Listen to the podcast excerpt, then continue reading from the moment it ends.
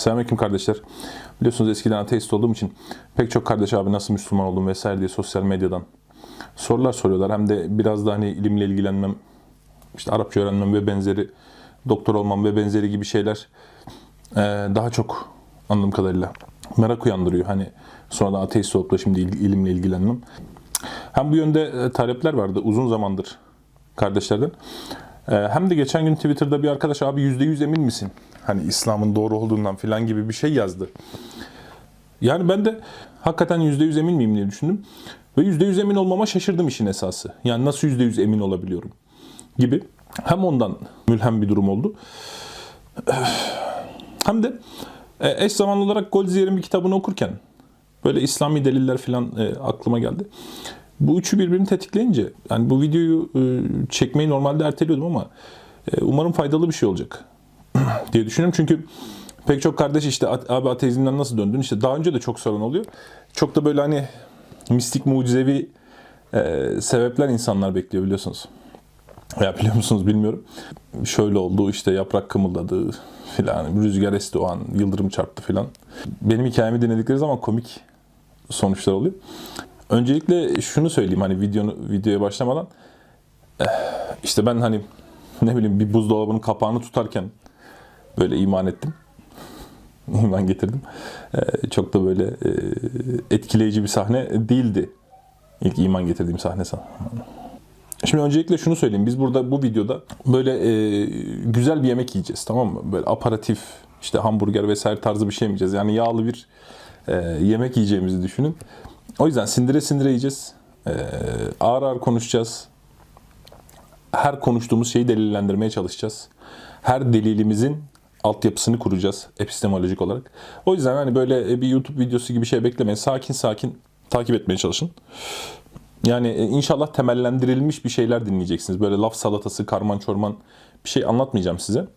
O yüzden e, sonuna kadar takip etmeye çalışın. Eğer sonunu izlemezseniz yani sonuna kadar bir bütünlük içinde anlatmaya çalışacağım. Notları buna göre derledim. Pek de bir şey anlamayacaksınız anlattığım kısımlardan. Çünkü e, retorik yapmayacağım yani işte sizi etkileyip hadi gelin hop bidik İslam olun falan gibi bir şey yapmayacağım. Burada İslam iman temellendirmeye çalışacağız ve bu hafif bir mesele değil. Yani bütün halinde bu işi temel, temellendirmeye çalışacağız. Biz neden Müslümanız, neden iman ettik?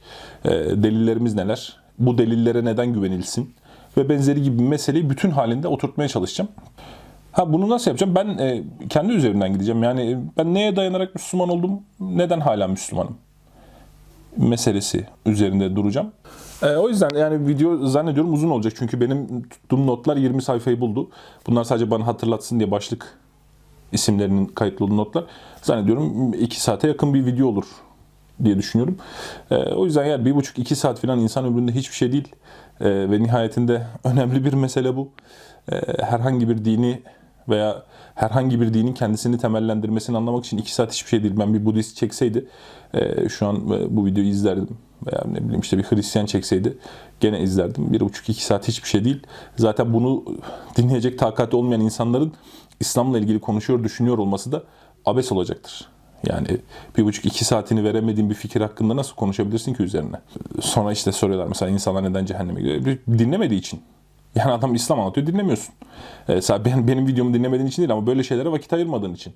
Kimse sana 3 dakikada e, 1400 yıldır devam ede gelen bir fikri ve yapısını anlatamaz. Ee, ben de zaten esaslarını anlatacağım işin. Şimdi ben e, ateistken çok fazla e, şahısla görüştüm. Yani Allah razı olsun arkadaşlarım işte hani şu bilgili birisi git görüş, bu bilgili birisi git görüş dediler. Fakat işin esası e, görüştüm şahısların ahlaklarından başka da çok bir şey kalmadı aklımda. Hani iyi ahlaklı olanlar vardı, kötü ahlaklı olanlar vardı. Konuştuğumuz meseleleri de çok hatırlamıyorum. Çok da etkileyici biriyle de karşılaştığımı anımsamıyorum içlerinde. Ben okuyarak Müslüman oldum. E, o yüzden bunun üzerinden gideceğim. Bir diğer nokta olarak e, tabii bizim söylediğimiz gibi Tanrı var mı veya neden dinleri kabul edeyim soruları başka sorulardır. Yani herhangi bir dini neden kabul edeyim veya Tanrı var mı bizimle iletişime geçtiğini neden kabul edeyim soruları başka sorulardır. Yani bu videonun ana konusu değildir ama siz İslam'ı kabul ettiğinizde zaten doğal olarak Tanrı'nın varlığını ve diğerini de kabul etmiş olacaksınız. Ben yani bu şekilde Müslüman oldum en azından. En azından deist olmadım mesela. Çünkü İslam'ı direkt kabul ettiğim için dolayısıyla diğerlerini de e, temellendirebilmiş oldum. Ha şunu da söyleyeyim benim sürecim ateist sürecim öyle boş bir süreç değildi. Yani işte ergen tarzı işte sizin YouTube'da veya benzeri yerlerde gördüğünüz işte birkaç tane soruya falan tıkanmış bir şey değildi. Ben e, ateistken yani ateist olmadan önce de e, felsefe okumuş yazmışlığım vardır. E, onun dışında pek çok dini e, o dönemki şartlarımla iyi araştırdığımı düşünüyorum. Bugün bunların tabii yeterli olmadığını biliyorum. E, ama o dönem çok fazla araştırma alışkanlığım yoktu. E, bu biraz daha İslam'la gelişti bende yani. Ne bileyim Hristiyanlıkla ilgili 5-10 kitap okusam Hristiyanlığı bildiğimi varsayıyordum.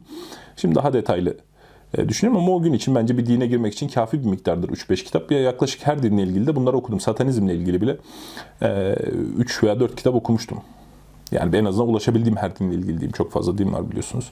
Paganizmle ilgili, işte Hinduizmle ilgili, Budizmle ilgili, Hint dinlerinin tamamıyla ilgili ayrı ayrı müstakil kitaplar okumaya çalıştım. Ha e, ben e, İslami olarak da ilk işte tefsirimi, siyerimi, hadis kitabımı, fıkıh kitabımı, tarih kitabımı, İslam tarihi kitabımı bunların hepsini ateistken okudum. Hatta ateistken iki tane tefsir okudum. O yüzden hani bu işlerin ciddiyetle yapılacağı kanaattayım. Ben herhangi bir fikrin e, tenkitinin ciddiyetle yapılması gerektiğini düşünüyorum. E, bugün işte komünizm aleyhine biz oturup video çektiğimizde e, yani bu işe hakim değilsek komik olur, slogan olur sadece. Ben hiçbir şey hayatımda böyle araştırmadım. E, hiçbir şey anlamadan reddetmeye çalışmadım. Bu tavır bana İslam'ı bahşettiği için de bundan vazgeçeceğimi sanmıyorum. Yani ben şu an size satanizmi bile oturup adamlar şeytana tapıyorlar hö hö hö filan tarzı anlattım. Benim tarzım değil zaten. Ee, yani siz de tanıyorsunuz beni. Otururuz temelini konuşuruz, felsefi şeylerini konuşuruz, çıkmazlarını açmazlarını konuşuruz ve benzeri ve benzeri bizim tarzımız budur. Ben İslam'a da böyle yaklaşmıştım o dönem. Ee, ve bunlar sayesinde Müslüman oldum. Yani ben tefsir okuyarak, hadis okuyarak, siyer okuyarak, e, İslam tarihi okuyarak Müslüman oldum. E, sizin de böyle olabileceğinizi düşünüyorum. İnşallah da bunu temellendirmeye çalışacağım. Faydalı bir şey olacağını düşünüyorum. O yüzden şimdi öncelikle e, videonun usulünden bahsediyorum. Sonra e, delillerin usullerinden bahsedeceğim. Sonra delillerden bahsedeceğim. E, delilleri de yani bunların hepsini usul, bizde usul ne demektir? Asıllar demektir. Yani kendisinden birçok furu denir. Furu ferler yani teker teker örnekler nedir işte atıyorum taşıt. Yani tabii kaba çok kaba bir şey olacak ama taşıt. Yani mesela varlıkları sayarken taşıt işte konut filan diye saydınız. Bu taşıtın içine işte ev, araba, uçak, gemi hepsi girdi. Yani usuldür taşıt. E, bunun ferleri, cüzleri vardır. Ben size burada e, tamamında usul üzerinden, asıllar üzerinden konuşacağım. Yani çok fazla örnekle e, yani belki 100 örnek, 1000 örnek bulunabilecek mesele 3-5 tane örnek vereceğim ve bunun bir usul olarak var olduğunu ve her delile bakarken bunun bakılması gerekeceğini göstereceğim. O yüzden size usulde gösterdiğim deliller yani burada verdiğim delil tipi esasen işte hani bu balık verme, balık tutma muhabbeti var. Ben balık tutmayı öğreteceğim. Size birçok açıdan balık tutmayı öğreteceğim. Yani e, bu videonun hacmi bunun bin katı genişliğinde olabilir. Anlattığım zaman göreceksiniz.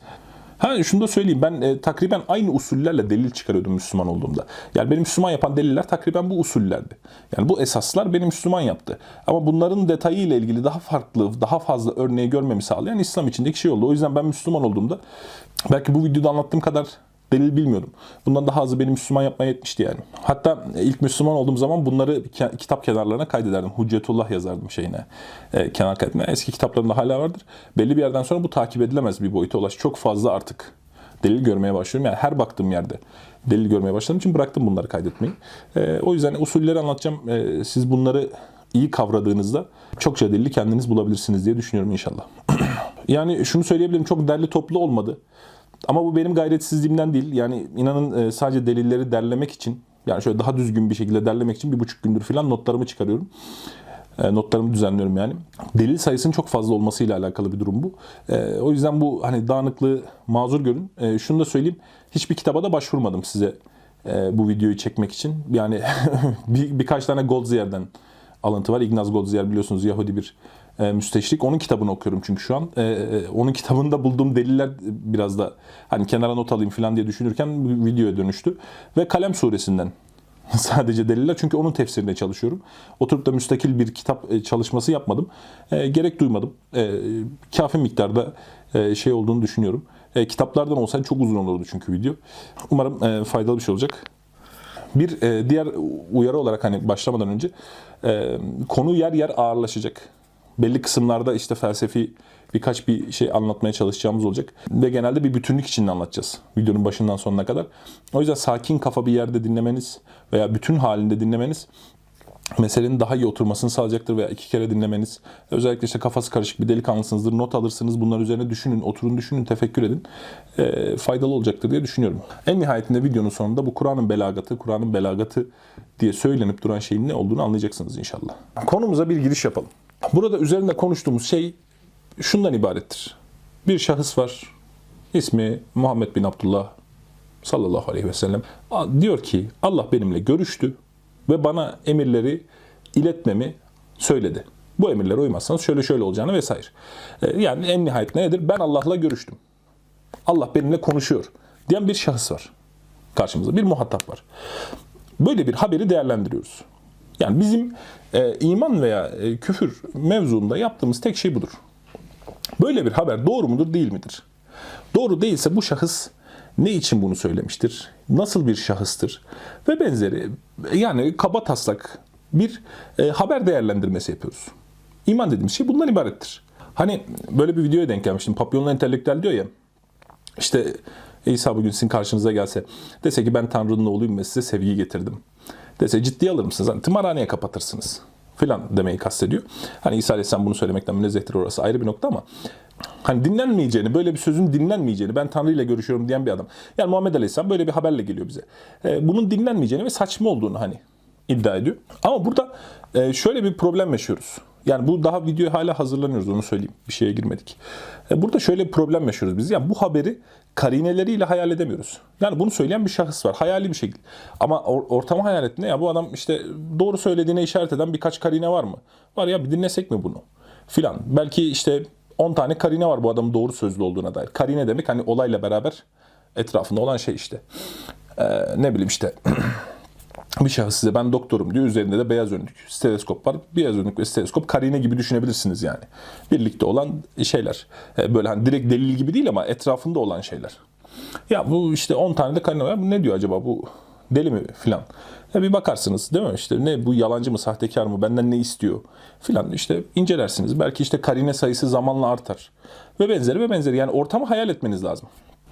Yani mesela işte Buda'yı hayal edin. Buda işte gerçi iddiasıyla beraber ele alındığında Buda net bir böyle peygamberlik iddiası gibi sayılmaz ama ya Buda'nın işte öyküsüne biz ne diyeceğiz? Bir şey diyeceğiz yani eninde sonunda bir şey diyeceğiz. Ya askıda bırakacağız ya umursamayacağız vesaire. Ama Buda çok iddialı bir şeyle gelmiyor. Bizi tehdit eder bir haberle gelmiyor ama Buda'nın iddiasına ne diyeceğiz? Bir bakacağız ya bu adamın işte içinde bulunduğu şartlar bu söyledikleriyle uyumlu mu? Hani Hint düşüncesi içinde zaten söyledikleri Hint düşüncesiyle uyumlu duruyor. Veya işte bizi neyle tehdit ediyor? Bu işte ne anlatıyor? İçeriği ne? Nasıl bir adam bu? Vesaire. İşte haberine bakacağız yani şahsın. O yüzden e, bu meseleyi okurken böyle okuyun. Yani Nebi Aleyhisselam sizin karşınızda veya sizin karşınızda da değil. Böyle bir haberi okuyorsunuz sadece bugün veya o toplumdasınız. Diyor ki ya gel iman et, benim söylediğime inan ve kurtul. Yoksa yanacaksın. Şimdi Papyon'un entelektüelin söylediği gibi bu meseleyi sallamazsanız, umursamazsanız e, bu şahıs da belli karinelerle geldiyse ve bu hani şahsın doğru söylüyor olabileceğine dair ihtimaller varsa siz umursamadığınız haberden dolayı bir sonuçla karşılaşırsınız ve buna itiraz edemezsiniz. Yani nedir? Bir şahıs gelirse derler ki arabanı çalıyorlar. Sen hadi lan oradan filan dersin. Sallamazsın haberi. Ondan sonra o araban çalınır ve sonucuna katlanmak zorunda kalırsın. Haber doğruysa. O yüzden haberi değerlendireceğiz. Biz işimiz budur. Bu haber nasıl olabilir? Yani bu şahıstan gelen haber bir ya doğrudur. Yani bu şahıs ya doğru söylüyordur. Ee, yani gerçekten Allah'la konuşmuştur. Ya da yalan söylüyordur. Yalan söylemesi de bir şekilde olmaz. Ya yalan söylediğinin farkındadır. Yani bizim bildiğimiz şekilde sahtekardır, dolandırıcıdır. İşte bunun Türkiye'de de örnekleri vardı mesela sahte peygamber olarak. Sahtekar olanlar vardı. Ya da yalan söylediğinin farkında değildir. Yani ola, zihni yerinde delidir yani. Değil mi? Bunun da örneği var Türkiye'de. Meşhur örnekleri var. E şimdi ya delidir ya işte hani bu Sara nöbeti falan dedikleriyle de herhalde kastetmeye çalıştıkları şey bu akli melekesinin yerinde olmadı.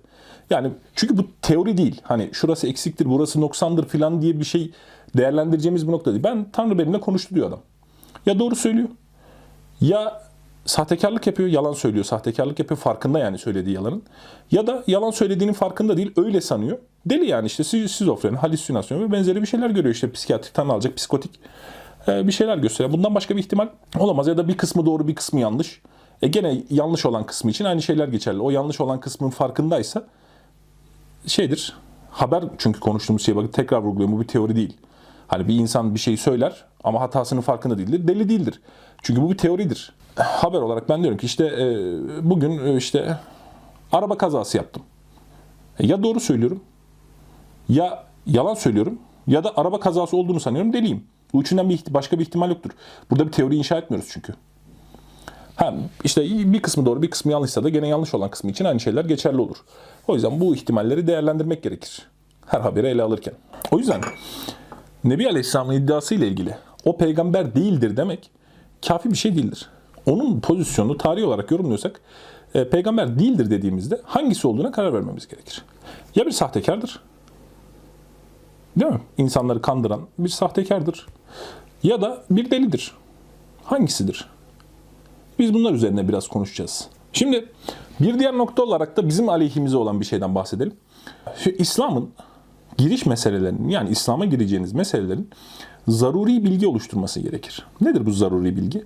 Yani böyle kesp, kesp denir yani kazanımla oluşan bir bilgi değil bu. Yani böyle çok o kadar net ki artık bunu hani sorgulamaya gerek duymuyorsunuz. Mesela delil sayamıyorsunuz. Delil sayıyorsanız zaruri mesele değildir bu. Anladın mı? Çok zaruri bir bilgi oluşturması lazım bizde. Çünkü Allah Teala bana demiş ki sen buna inanmazsan seni cehenneme atacağım. Kafirsin cehenneme atacağım. Ve bundan şek şüphe duymamızı da yasaklamış. O zaman bunun çok kesin, kati ve zaruri bir bilgi olması gerekir. Böyle işte e, bilim adamlarının bilmem neyin falan bileceği değil. Köydeki çobanın bile baksa anlayabileceği bir şey olması lazım. Mesela sen baktığınızda bu bizim aleyhimize delil gibi görünür. Yani bana çünkü şüphe edebileceğim güçte bir delil getirip yani 3-5 tane delil getirip ben bunlardan şüphe edebilirim.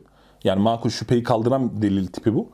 Ondan sonra bana şüphe etme demek ki teklifim hala yuta- yutak olur. Yani gücümün yetmeyeceği bir şeyle beni e, teklife sokmak olur. E, bu da Allah Teala için e, şüphe eder bir zihinle yaratıp sonra şüpheli bir bilgi verip de buna kati iman istemesi benim gücümün yetmeyeceği bir şeyle bana azap etmesi olur. E, bu doğru olmaz. Bizim zaruri bir bilgi oluşturmamız lazım. O zaman bizim bu oluşturacağımız zaruri bilgi işte mesela bir yorumda arkadaşlar işte akademik olsun hocam. İşte akademik olmam, olmamalı. Yani ben işte birkaç akademik ve ağır meseleye gireceğim ama bunlar da işin özü olduğu için değil. Yani bir çobanın anlayacağı basitlikte olması lazım meselenin. Haricen e, böyle işte şunun kitabından bunun kitabından filan da delil araştırmadım ben. İşte ne bileyim yazılmış kitaplar var Delail-i Nübüvve kitapları. Veya siz de bu videoya muhtaç değilsiniz. Onu da söyleyeyim. Çünkü ben olmadan zaruri bilgi oluşmuyorsa Allah Teala'nın imanla bizi teklif etmesi abes olur.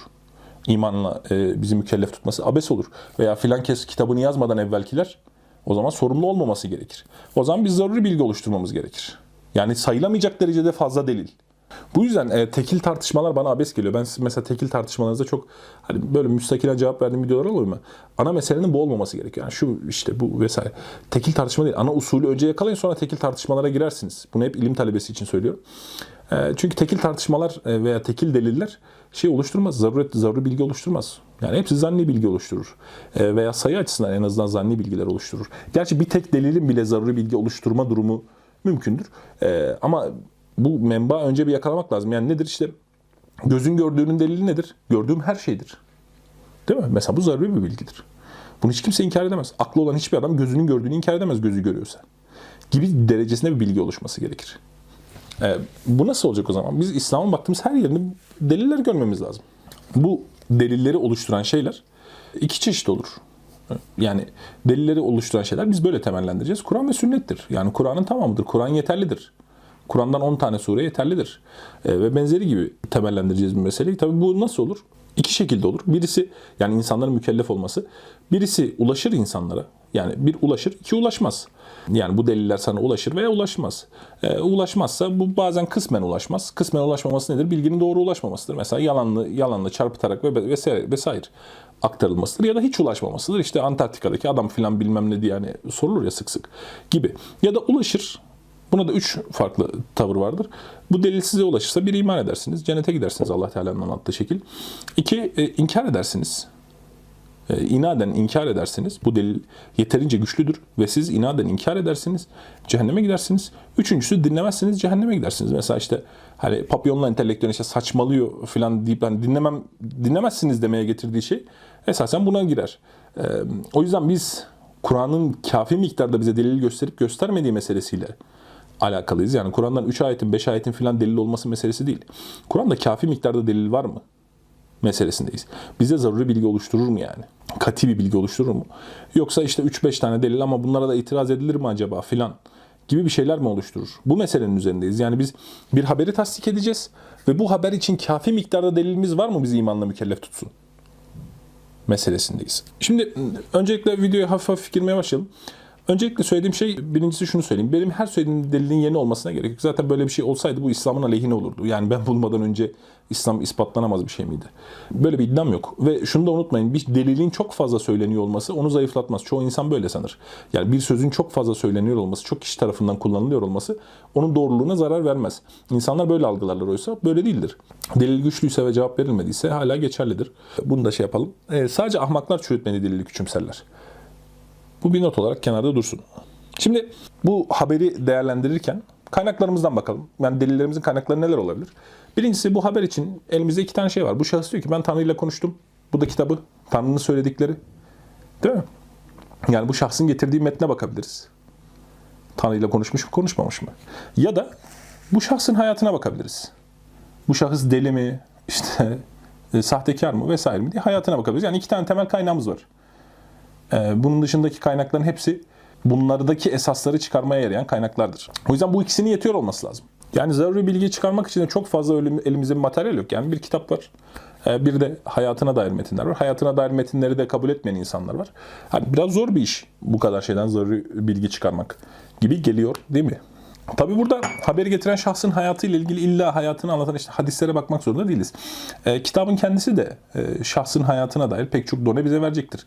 Özellikle ikincil deliller verecektir. İkincil delil dediğimiz şey nedir? Yani e, sizin mesela işte bir fırında sıradasınız ve işte o an bir hasta yaptığınız müdahaleyi konuşuyorsunuz yanınızdaki arkadaşınızla. Ya işte Novalgin vurduk, kadın bayıldı, tansiyonu düştü. Ondan sonra işte resüsitasyon odasına çektik, entübe ettik vesaire vesaire vesaire bilmem ne işte. E, tıbbi şeyler anlatıyorsunuz ve bunu dinliyor fırıncı. Sizin doktor olduğunuza dair veya işte mesela dersin ki işte hemşirelere söyledim şöyle yapın diye. Sizin doktor olduğunuza dair kesin bir kanaat oluşur. Bu kanaat ikincil bir delildir. Çünkü siz doktor olmanızı ispat etmeye çalışmıyorsunuz orada. Ama fırıncıya çıkarıp kimliğinizi göstermeniz doktor olduğunuzu ispat etmeye çalışmanızdır. Bundan daha güçlü bir delildir bu. Çünkü uydurulmuş ve o maksatla inşa edilmiş olma ihtimali daha düşüktür böyle şeylerin. Yani biz hayatıyla ilgili e, kitapta Nebi Aleyhisselam hayatıyla ilgili kitaptan çıkardığımız şeylerin çoğu ikinci deliller olduğu için daha güçlüdür. Yani mesela yani mesela ayet-i celle dedi ki estağfirullah em tes'eluhum ecran fehum min megramin muskalun. Mesela dedi ki ayet-i sen onlardan hani e, bir ecir, ödül mü istiyorsun da hani onlar çok ağır bir borcun altında kaldılar. Yani iman etmemelerinin sebebi nedir? E, sen onlardan çok büyük bir para mı istiyorsun? Yani inkar etmek için söylüyor. Yani siz sizden bir şey istemiyor ki bu adam demeye getiriyor.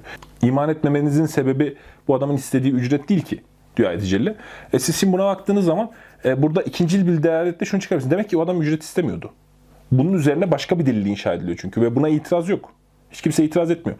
Burada gaye işte sen onlardan ücret istemiyorsun şeklinde bir ispat cümlesi olsaydı ha biz bu acaba uyduruldu mu filan işte bu e, kasıtlı mı maksatlı mı filan diye düşünebilirdik ama burada ücret istememenin üzerine başka bir şey bina ediliyor. Bu ikinci deliller daha güçlü delillerdir. Kanaatindeyim ben. E, ama e, şunu söyleyebiliriz yani tabi sadece Kur'an ve hadisten çıkarılır delil demek değildir. E, siz Müslüman olmak için kafi miktarda delili ve herhangi bir İslami kitaptan daha önce de söyledim okuduğunuzda bulacaksınızdır. Yani bir siyerden, bir hadis kitabından, bir İslam tarihinden, e, bir fıkıh kitabından hepsinden de bu kadar yeter sayıda done bulursunuz diye düşünüyorum inşallah. Evet. Şimdi haberi değerlendirelim. Ee, 1400 yıl öncesindeki bu haberi e, Konya'da bir Altay olarak değerlendirelim. Nebi Aleyhisselam'ın yaşadığı toplumu düşünelim. Haberi hayal edeceğiz ya. Nasıl bir toplumdu? Ee, tamamıyla iptidai, hiçbir e, fikir adamı olmayan, değil mi? Yani yazılı hiçbir eseri olmayan, hatta doğru düzgün bir yazısı bile olmayan, e, fikren, ilmen hiçbir şey olmayan bir toplumdu. Yani Nebi Aleyhisselam'dan önce o toplumdan nakleden hiçbir şey yok neredeyse bize.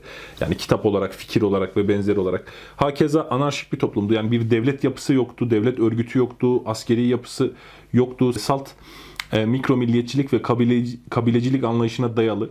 Böyle nasıl söyleyeyim antik Yunan'dan en az bin yıl geride bir topluluktu. Yani antik Yunan'ın yazısını vesaire düşürdüğünüzde, e, Arapları düşündüğünüzde medeniyet olarak çok çok geri ve sistemsiz bir topluluktu. Nebi Aleyhisselam'ın içinde doğduğu toplum.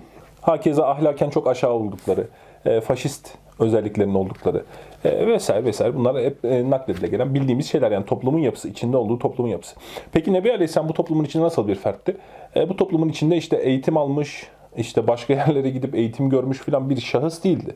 E, bize böyle bir şey nakledilmiyor. Yani e, o dönemde hiçbir çağdaşı işte sen eğitim aldın şöyle okuma yazma biliyorsun vesaire gibi bir şey bize nakletmemiş. İtiraz edilmemiş Kur'an'daki bu ayete işte oku, okumazlığın sahiline yazmazlığın ayetine hiç kimse itiraz etmemiş. E, işte birkaç kişi böyle uyduruyor. İşte Rahip Bahira'dan gitmiş de eğitim almış vesaire. Bu absürt bir iddiadır onu söyleyeyim esasen. E, çünkü e, işte Nebi Aleyhisselam yanında bir sürü kişi vardı. Onlar da eğitim alsaydı görürlerdi. Hele uzun müddet eğitim alsaydı muhakkak bilinirdi çağdaşları tarafından. E, kısa dönem eğitim alsa e, bu neye kar edecek? Biz şimdi ileri anlatacağız. Yani Nebi Aleyhisselam'ın e, yaptıkları üzerinden konuştuğumuzda tam varsayalım 2 yıl eğitim aldı, 1 yıl eğitim aldı, 1 ay eğitim aldı, 10 gün eğitim aldı. E, bu ne ifade eder yaptıkları karşılığında? E, yaptıklarını konuştuğumuz zaman meseleyi anlayacaksınız. Böyle bir toplumun içinde gelmiş, eğitim almamış, okuma yazma bilmeyen bir şahıstı. Ve e, bu iddiayla ortaya çıkmadan önce e, bu tarz fikirleri yoktu. Yani bu tarz fikirlerinden kastım işte devlet örgütlenmesi şöyle olmalı, faiz kaldırılmalı, içki yasak olmalı e, vesaire gibi bir iddia ile ortaya çıkmamıştı en azından. Belki kendisi içki içmiyordu ama bunun aleyhine de bir iddia ile ortaya çıktığı bize nakledilmemiş. Yani e, bu toplumsal durum bu haberden sonra başlamış ve bu haber 40 yaşındayken başlamış. E, yani böyle bir fikri önceden kurmamış 40 yaşına kadar. En azından biz böyle bir şey tespit etmiyoruz. E, böyle bir toplumun içinde yetişmiş ve o toplumun tak- takriben eğitim düzeyi kadar eğitim almış bir şahıs bize bu haberi getiriyor. Yani bunun şununla farkını anlayın. Kültürün olduğu yerde e, fikirle arasında ciddi fark vardır. Mesela Buda'ya baktığınızda bir Hint kültürü içinde gelmiştir. Hint düşüncesi vardır, Hint felsefesi vardır, Hint klasikleri vardır Buda'dan önce. Buda bunları okumuştur. Bu klasiklere de takriben işte taban tabana zıt şeyler değil. Takriben benzer şeyler, ufak tefek farklılıklarla gelmiştir. Buda'nın durumuyla mesela Nebi Aleyhisselam durumu baştan çok farklıdır. Nebi Aleyhisselam öncüsü yoktur. Fikri olarak bir öncüsü yoktur yani. O toplumda böyle bir şey hiç nakledilmemiştir. O toplumdan kitap bile nakledilmemiştir. O toplumun siyasi olarak hiçbir önemi olmamıştır tarih boyunca. Değil mi yani Seyyid Kutub'un söylediği gibi Araplar Muhammed Aleyhisselam'dan önce bir hiçtir. Tarihleri yazılmaz mesela Muhammed Aleyhisselam'dan evveline. Yani yazılıyorsa da Muhammed Aleyhisselam'dan dolayı yazılır evveline doğru tarihleri. E, gerek Müslümanlar tarafından olsun, gerek e, gayrimüslimler tarafından olsun. Mesela ilk çağ antik e, toplulukları anlatan eserlerde şey bulamazsınız. Mesela Fenike'yi bulursunuz. Hint toplumlarını anlatan şeyler bulursunuz. Antik Yunan, Anadolu vesaire kültürlerini antik çağda anlatan eserler bulursunuz ama Arap toplumu için hiçbir şey bulamazsınız. E, yani toplumun düzeyi budur. Haberin geldiği toplumun e, mahiyeti budur. Ve haberi getiren de bu toplumdan azade bir şahıs değildir. Biliyorsunuz takriben özel eğitim almamış insanların tamamı toplum kadar eğitimlidir. Hakeza haşa Nebi Aleyhisselam'a hakaret etmek bağlamında söylemiyorum bunu. Ama bu e, bizim için çok ciddi bir dönem. Çünkü ileride yaptıklarını düşündüğümüz zaman e, çıkış noktası çok mucizevi bir nokta. Ve biz bu haberden sonra bu toplumda çok büyük değişiklikler görüyoruz. Yani bu kadar geri ve iptidai olan bir toplumun öncelikle kimlik değiştirdiğini görüyoruz. Yani sahabede ciddi bir kimlik değişimi görüyoruz. E, o toplumun çağdaşı, Nebi Aleyhisselam çağdaşı olan her insanda sonucu Nebi Aleyhisselam'a bağlanan bir kimlik değişimi görüyoruz. Bu mesela işte çok meşhur örnekler var biliyorsunuz. Ee, yani sahabenin bireysel ahlakla ilgili değişimleri işte bu çok fazla kitapta yaygındır. Ama birkaç örnek verecek olursak ve sosyolojik olarak da bu toplumda ciddi değişimler müşahede ediyoruz. Biz değil mi? Mesela işte Hazreti Ömer'in mesela bir Kıpti için şey yaptığı, ben kısaca anlatayım siz o toplumdaki dönüşümü anlayın. O toplum tamamen parçalayıcı ve şey bir toplumdur yani bunu kafirler de müminler de herkes kabul eder. Ee, ama işte Hazreti Ömer'den sonra nasıl bir hale gelmiş? İşte Hazreti Ömer gibi bir adam yetiştirmiş. İşte yani ne bileyim Fırat'la Dicle arasında bir şey kaybolsa, Ceylan kaybolsa korkarım ki Ömer'den sorarlar. Filan zihniyetine bir adama dönüştürmüş bu toplumdaki bireyleri. Ee, ve böyle acayip bir kültür oluşmuş sosyo-kültürel şey. Mesela bugün Türkiye'de hayal edemeyeceğiniz bir olay anlatayım size. Bu şahıs o toplumu nereye getirmiş? Ee, bu şahıs ve öğretisi. Hazreti Ömer'in halifeliği döneminde Mısır valisi Amr bin As'ın oğlu bir işte at yarışı esnasında e, geride kalıyor. Kendi atı bir Kıpti'nin atı e, kazanıyor ve adam işte sen Kıpti'ye sinirlenip kırbaçlatıyor Kıpti'yi. Valinin oğlu.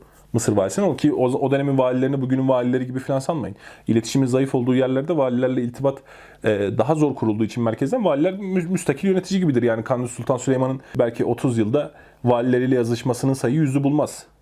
100, 100 tane şey göndermemiş. Yani o bölgede yaşayan adam belki 5-10 yılda bir emir alıyorsa alıyordur Kanuni Sultan Süleyman'dan. Ha şikayet olursa ayrı. Ama e, genel muhteva budur yani. Ve Kıpti bunu hac, sen, hac zamanı şeye Hazreti Ömer'e şikayet ediyor. Bu kısa değildir, hadistir yani.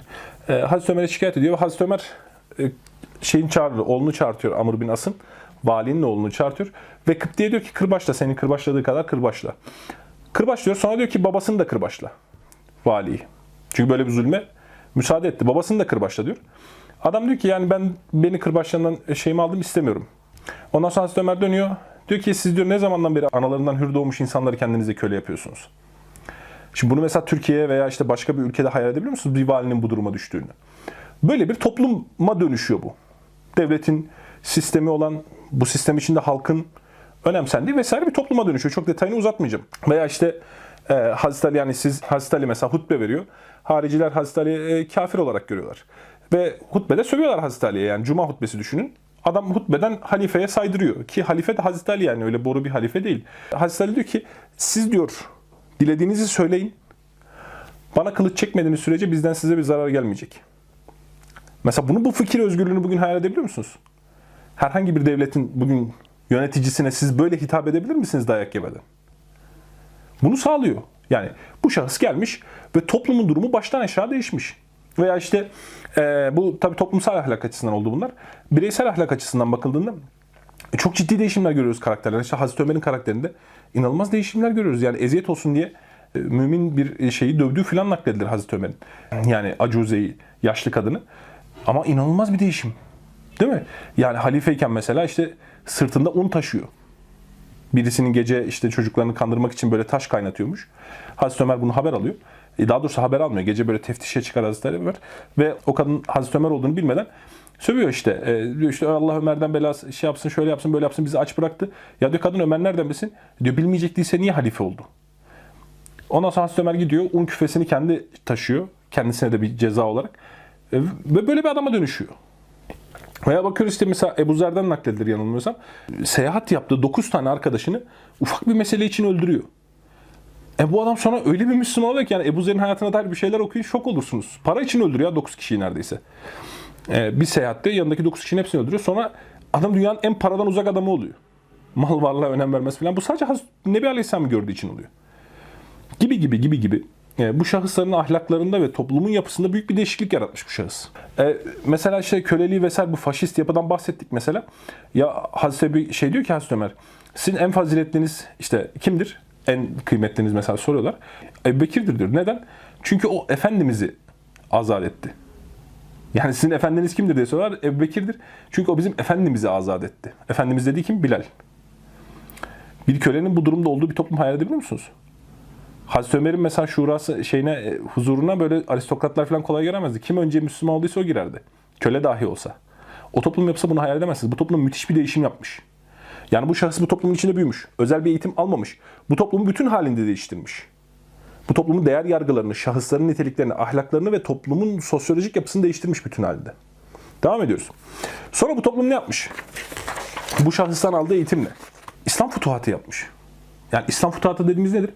Bu tarihte hiçbir önemi olmayan, siyasi, askeri hiçbir başarısı olmayan topluluk bu şahıs geldikten sonra ve öğretisini anlattıktan sonra e, İran ve şeyi e, yok eder hale gelmiş. Bizans'ı. Bu nasıl olmuş? Yani bugün mesela bunu tahayyül edin, tahayyül etmeye çalışın bu olayı şeyini. Mesela Irak bugün anarşi açısından şeye benzer. Belki o dönemin Arap toplumu daha anarşiktir. Yani devlet yapısının olmaması, bölük pörçük yapıda olması bağlamında. Irak benzer mesela e, Nebi Aleyhisselam'ın e, geldiği dönemdeki Arap toplumuna. Irak bir şahıs geliyor Irak'ın içinden. Iraklı da bir adam yani öyle özel bir eğitim almamış, bir şey almamış Iraklı bir adam. Geliyor o toplumun bütün ahlakını değiştiriyor. Bütün sosyolojik yapısını değiştiriyor. Ve Irak o şahıs öldükten 10 sene sonra, 15 sene sonra işte Çin'le ABD'yi perişan eder hal güce geliyor. Ya burada anormal bir şey olduğunu düşünmez misiniz? Çok ilginç bir şey var burada. Demez misiniz? Dersiniz değil mi? Ben derim yani. Mesela böyle bir haber bana ulaştığında çok ilginç derim ya. Bu nasıl bir şahısmış bu? Ne getirmiş yani? Ya mesela şöyle diyebilirsiniz. Timur işte Cengiz Han ne bileyim işte daha önceki işte istilalar, işte kuzey kavimlerinin istilaları ya bunlar buna benzer. Burada da askeri başarılar var kısa süre içinde.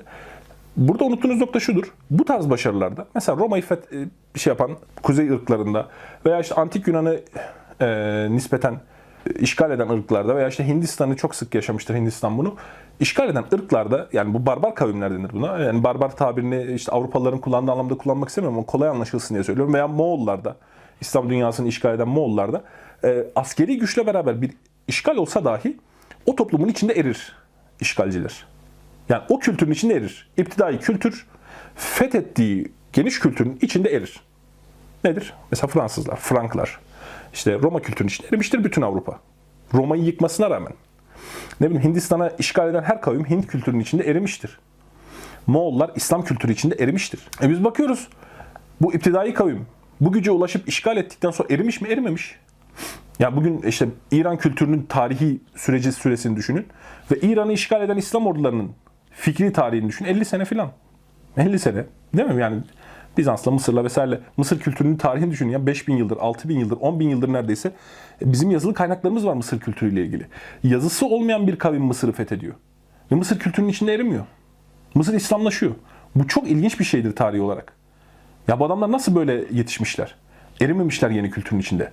Ya bugün dahi baktığınızda İran kültüründe İslam kültürü daha baskındır? İran kültürü veya İran İslam kültürünün sadece orada erimemiş olması bile kafidir.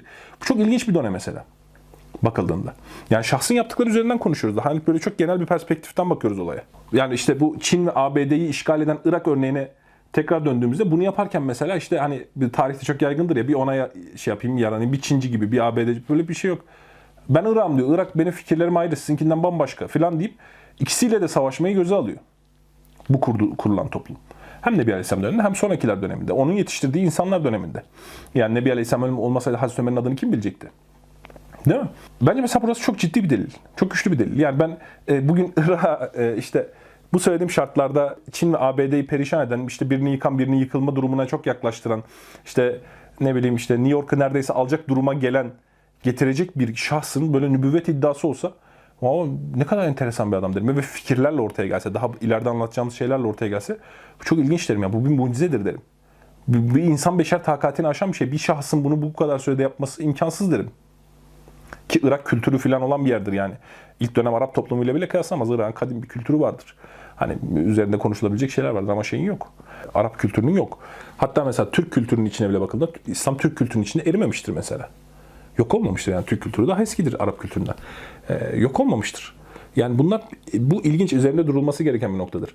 Ee, genel bakışta bu şahsın haberine baktığımızda ilginç şeyler var değil mi? Doneler mesela o işte e, papyonla entelektüel yani ben bu adamın haberi bana ulaşıyor, bu şahsın haberi bana ulaşıyor ve bunda ilginç doneler var. Yani bu şahıs bu koşullar altında bu eğitimle böyle bir şey nasıl başarabildi? Şaşırtıcı dersin yani. Bakmak lazım dersin.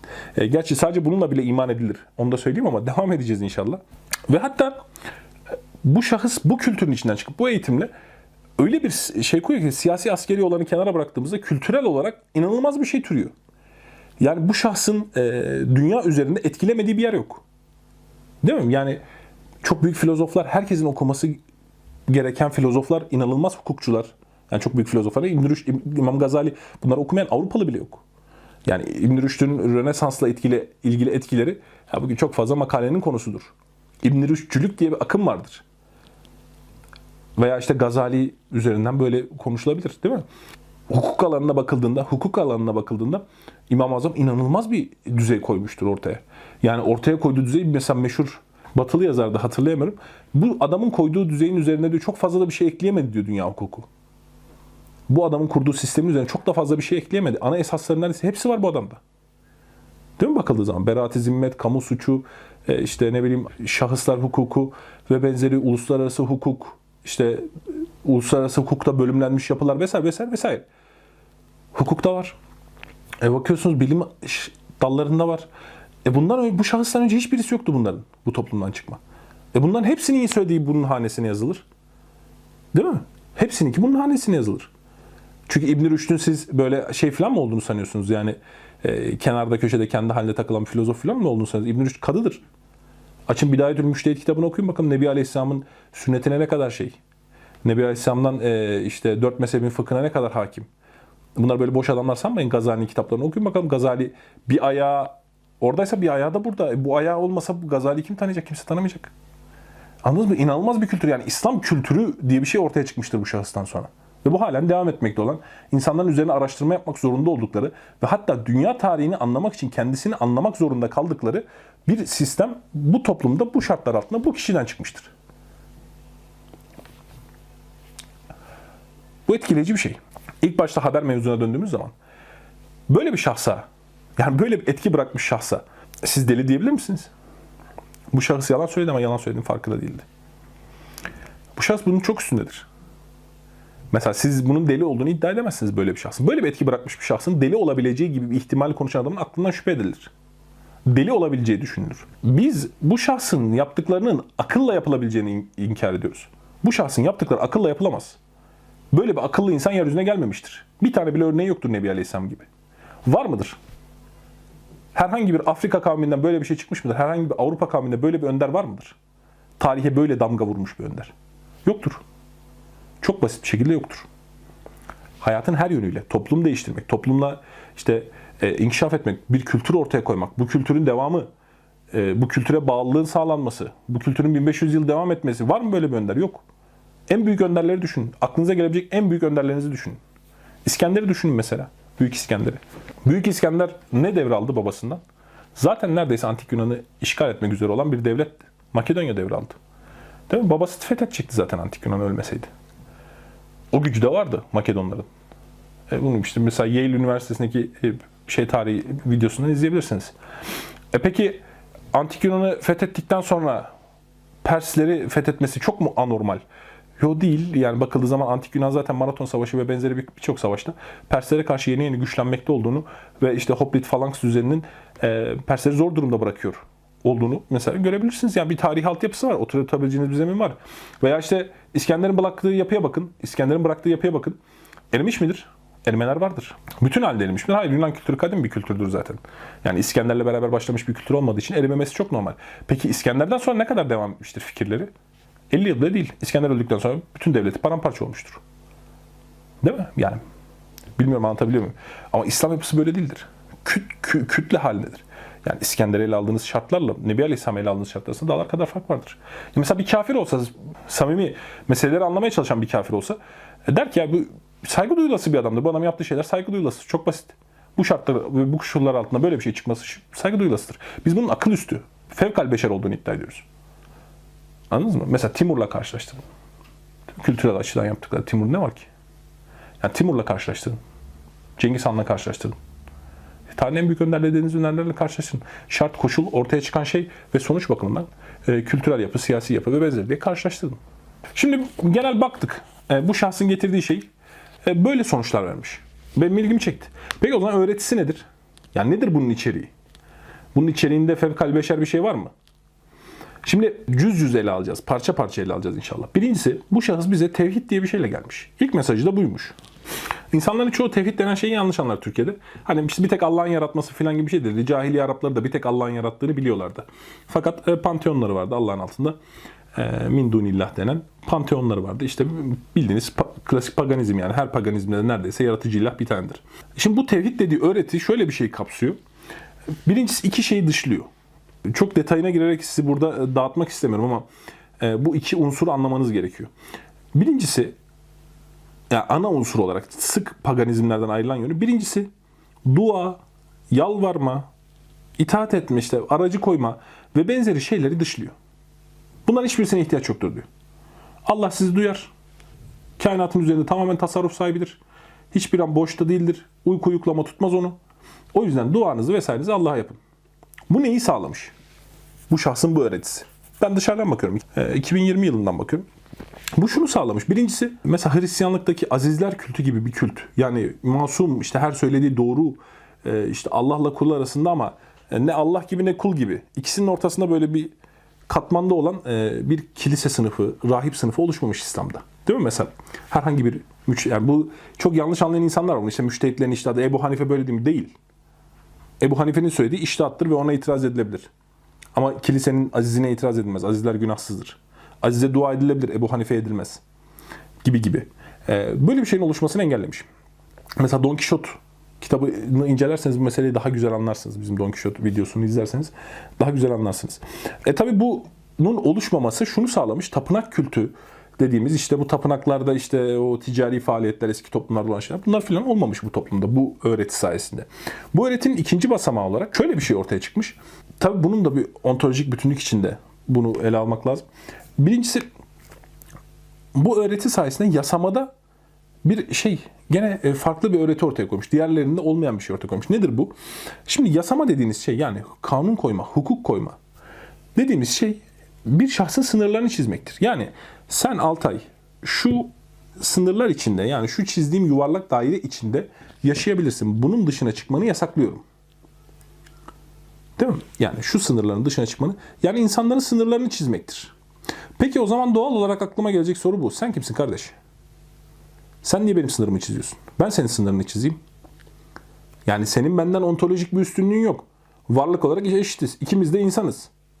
Epistemolojik olarak da farklı bir bilgi kaynağın yok. İkimizin de aklı var. Sende kafa varsa bende de var. Diyorum ben sana. Ama sen benim sınırımı çiziyorsun. Ne hakla? Değil mi? Böyle bir problem var ortada. Yani şahıslar şahısların hukuklarını çizdiklerinde böyle. Bu bütün beşeri sistemlerin açmazıdır onu söyleyeyim. Çünkü burada hukuku çizen artık beşeri sistemlerde ontolojik bir temel oturtamaz. Yani biraz ağırlaşacağız. Bana bu sınırı çizecek şeyin ontolojik olarak benden üstün olması gerekir. Mesela normatif ahlak kanunları da böyledir. Normatif ahlak kanunları dediğimiz nedir? Ee, sen bunu yapacaksın. Yapmak zorundasın. Yapmalısın. Mesela ahlakın bu özelliği var değil mi? Bunu yapmalısın. Doğru olan budur. Şu yanlıştır. Bunu söyleyecek şahsın ontolojik olarak benden üstün olması gerekir. Yani varlık olarak benim üstümde bir şey olması gerekir. Benim eşit olan birisine ben bunu söyletmem. Sen kimsin lan derim. Değil mi? Böyle demez misiniz doğal olarak? Bakın size e, İslam'ı bambaşka bir yönünü anlatıyorum. E, yani İslam'ı çok anlaşılmayan bir yönünü anlatıyorum. Mesela siz bir iş yerinde çalışıyorsunuz. ikiniz de işçisiniz. Ve birisi karşınıza geçiyor diyor ki sen bunu yapacaksın, bunu yapmayacaksın, şunu yapamazsın, bunu yapmanı yasaklıyorum. Yani sen kimsin? Sen de işçisin değil mi? Patron konuşur. Bu yüzden ontolojik zeminini inşa edemiyor diğer beşeri sistemler bunun. Ve bir kısmı ontolojik zeminini inşa edemiyor bu işin. Nedir? Beşeri sistemler. İşte komünizmi, demokrasisi, faşizmi bilmem nesi, e, işte oligarşisi bilmem nesi. Bunların hiçbirisi ontolojik olarak bize bunları inşa edemez. Bu yapının temelini inşa edemez. Yasamayı şundan dolayı yapacaksınız. Çünkü biz hepimiz insanız yani demokrasi ne? Burada sadece güç ve zorbalık beşeri sistemlerde bu sınır. Değil mi? Yani siz iki işçisiniz. Adam diyor ki patron yok zaten. E iki işçiyiz o zaman ben seni döver bunu yaparım kardeş. İkimiz eşitiz ama ben seni dövebildiğim için sen bunu yapmak zorundasın. Burada ontolojik olarak eşit olmamıza rağmen zorbalıktan dolayı bu sınırı çizebilirsin. Beşeri sistemler böyledir. Diğer dinlere bakıldığında ontolojik bir üstünlük vardır. Değil mi? Bir patron inşa eder yani hepsi. Ama patron karışmaz dünyaya. Yasama yapmaz yani. Değil mi? Mesela Hristiyanlığı düşünün. Bir yaratan tanrı var. Ontolojik olarak bizden üstün. Niye bizim sınırımızı o belirlemiyor? Hayır kilise belirleyecek diyor. İkinizin arasındayım ben. Ben ne tanrıyım ne kulum. Kul gibi de değilim yani. Sözlerim çünkü ilahi vahiy gibi benim. E işte mesela bu bütün bu insanların ciyakladığı 18. 19. yüzyıldan sonra dinler şöyledir, böyledir, sömürü aracıdır vesaire dediği şey doğru, haklı bundan dolayı. Çünkü onlar ne yapıyorlar biliyor musun? Ontolojik olarak sizden olan, üstün olan Allah'ı kenara alıyorlar. ıskartaya çekiyorlar haşa. Ve benim söylediğimi yap diyor. Ben Allah'ın zaten sözünü sana söylüyorum. Yani iki işçisiniz gene. Patron hiç karışmıyor işe. Yani daha doğrusu işçinin birisi diyor ki ya patron karışmaz bu işe. Bana dedi ki benim söylediğimi yapacakmışsın. Diye seni kandırıyor. İslam burada işte muhteşem bir şey kuruyor. Örgü kuruyor. Bir bütüncüllük kuruyor. Bir tutarlılık kuruyor. Mesela benim çok etkileyen şeylerden birisi bu tutarlılıktı. Yani İslam'ın ontolojisi, epistemolojisi, ahlak ve e, şeyi, siyasi görüşü bir bütünlük arz ediyor. Ve bu yeryüzündeki bütün sistem, yani beni en çok etkileyen şey buydu zaten. Yeryüzündeki bütün sistemlerden farklı. Ben diğer sistemlerin hiçbirisinde bu bütünlüğü ve şeyi göremiyorum, tutarlılığı. Çünkü bir şeyi değerlendirirken doğruluğunu önce tutarlı mı diye bakarsınız. Çelişik bir şey zaten doğru olmaz. Tutarlı olanlar için de doğruluğu değerlendirirsiniz. Yani nasıl anlatayım size? Duvara işte bir yuvarlak halka konulacak. Siz buraya oturacak tam yuvarlağı bulmak için yani bir yuvarlak şey arıyorsunuz. E kare olanları zaten önce elersiniz. Ya bunlar tutarlı değil zaten. Bunlar olmaz. Ondan sonra yuvarlak şeyleri bulursunuz ve oturtmaya çalışırsınız. Denk getirdiğiniz zaman tamamdır. Önce tutarlılık yönden bakarsınız sonra doğru mu değil mi diye bakarsınız. E diğerlerinin hiçbirisi tutarlı değil ki. Çünkü tutarlı olmayan yani tutarsızlık bir açmaz yaratır. Açmazı sallamayan adam işte deliler ya da çocuklar gibidir. Değerlendirilmeye layık gelmez. Onto ve epistemoloda bunu söyledik değil mi? Yani benden üstün bir varlık var. Onun benden üstün bir bilgisi var. Bütün halinde. Benden daha iyi biliyor her şeyi. Bana bir ahlak vaaz edebilir. Bundan dolayı yani normatif bir ahlak. Bunu yapmak zorundasın. Diyebilir bana. Ve bundan dolayı da benim e, yasama şeyim bu yapar. Çok gayet makul ve bütüncül. Ve bunu sadece bir üstünlük şeyine de inşa etmezsen bu üstünlüğü teke indirir. Teke indirmesi denir. Yani ontolojide tek üstün olan şey Allah'tır. Allah'ın altındaki her şey kuldur. Epistemolojide yani bilgi kaynağında, bu ontoloji, epistemoloji inşallah kavramları biliyorsunuzdur. Yani varlık sınıflaması olarak bir tek Allah vardır. Geri kalan her şey kuldur. Değil mi? Bilgi sınıflaması olarak bakıldığında o tek olan Allah ondan gelen her bilgi tartışılmazdır. Yani onu Nebi Aleyhisselam vasıtasıyla geldiği için Nebi'nin sözü diye şey yapıyoruz. Çünkü Nebi Aleyhisselam bilgisi de Allah'tan geldiği için bizim için şeydir değil mi? Geri kalan herkesin bilgisi tartışılabilirdir. Ne diyor İmam Malik? Nebi Aleyhisselam'ın kabrini gösteriyor. Şu kabrin sahibi dışında her adamın sözü alınır da atılır da. Bunu mesela Hristiyan tarihinde göremezsiniz.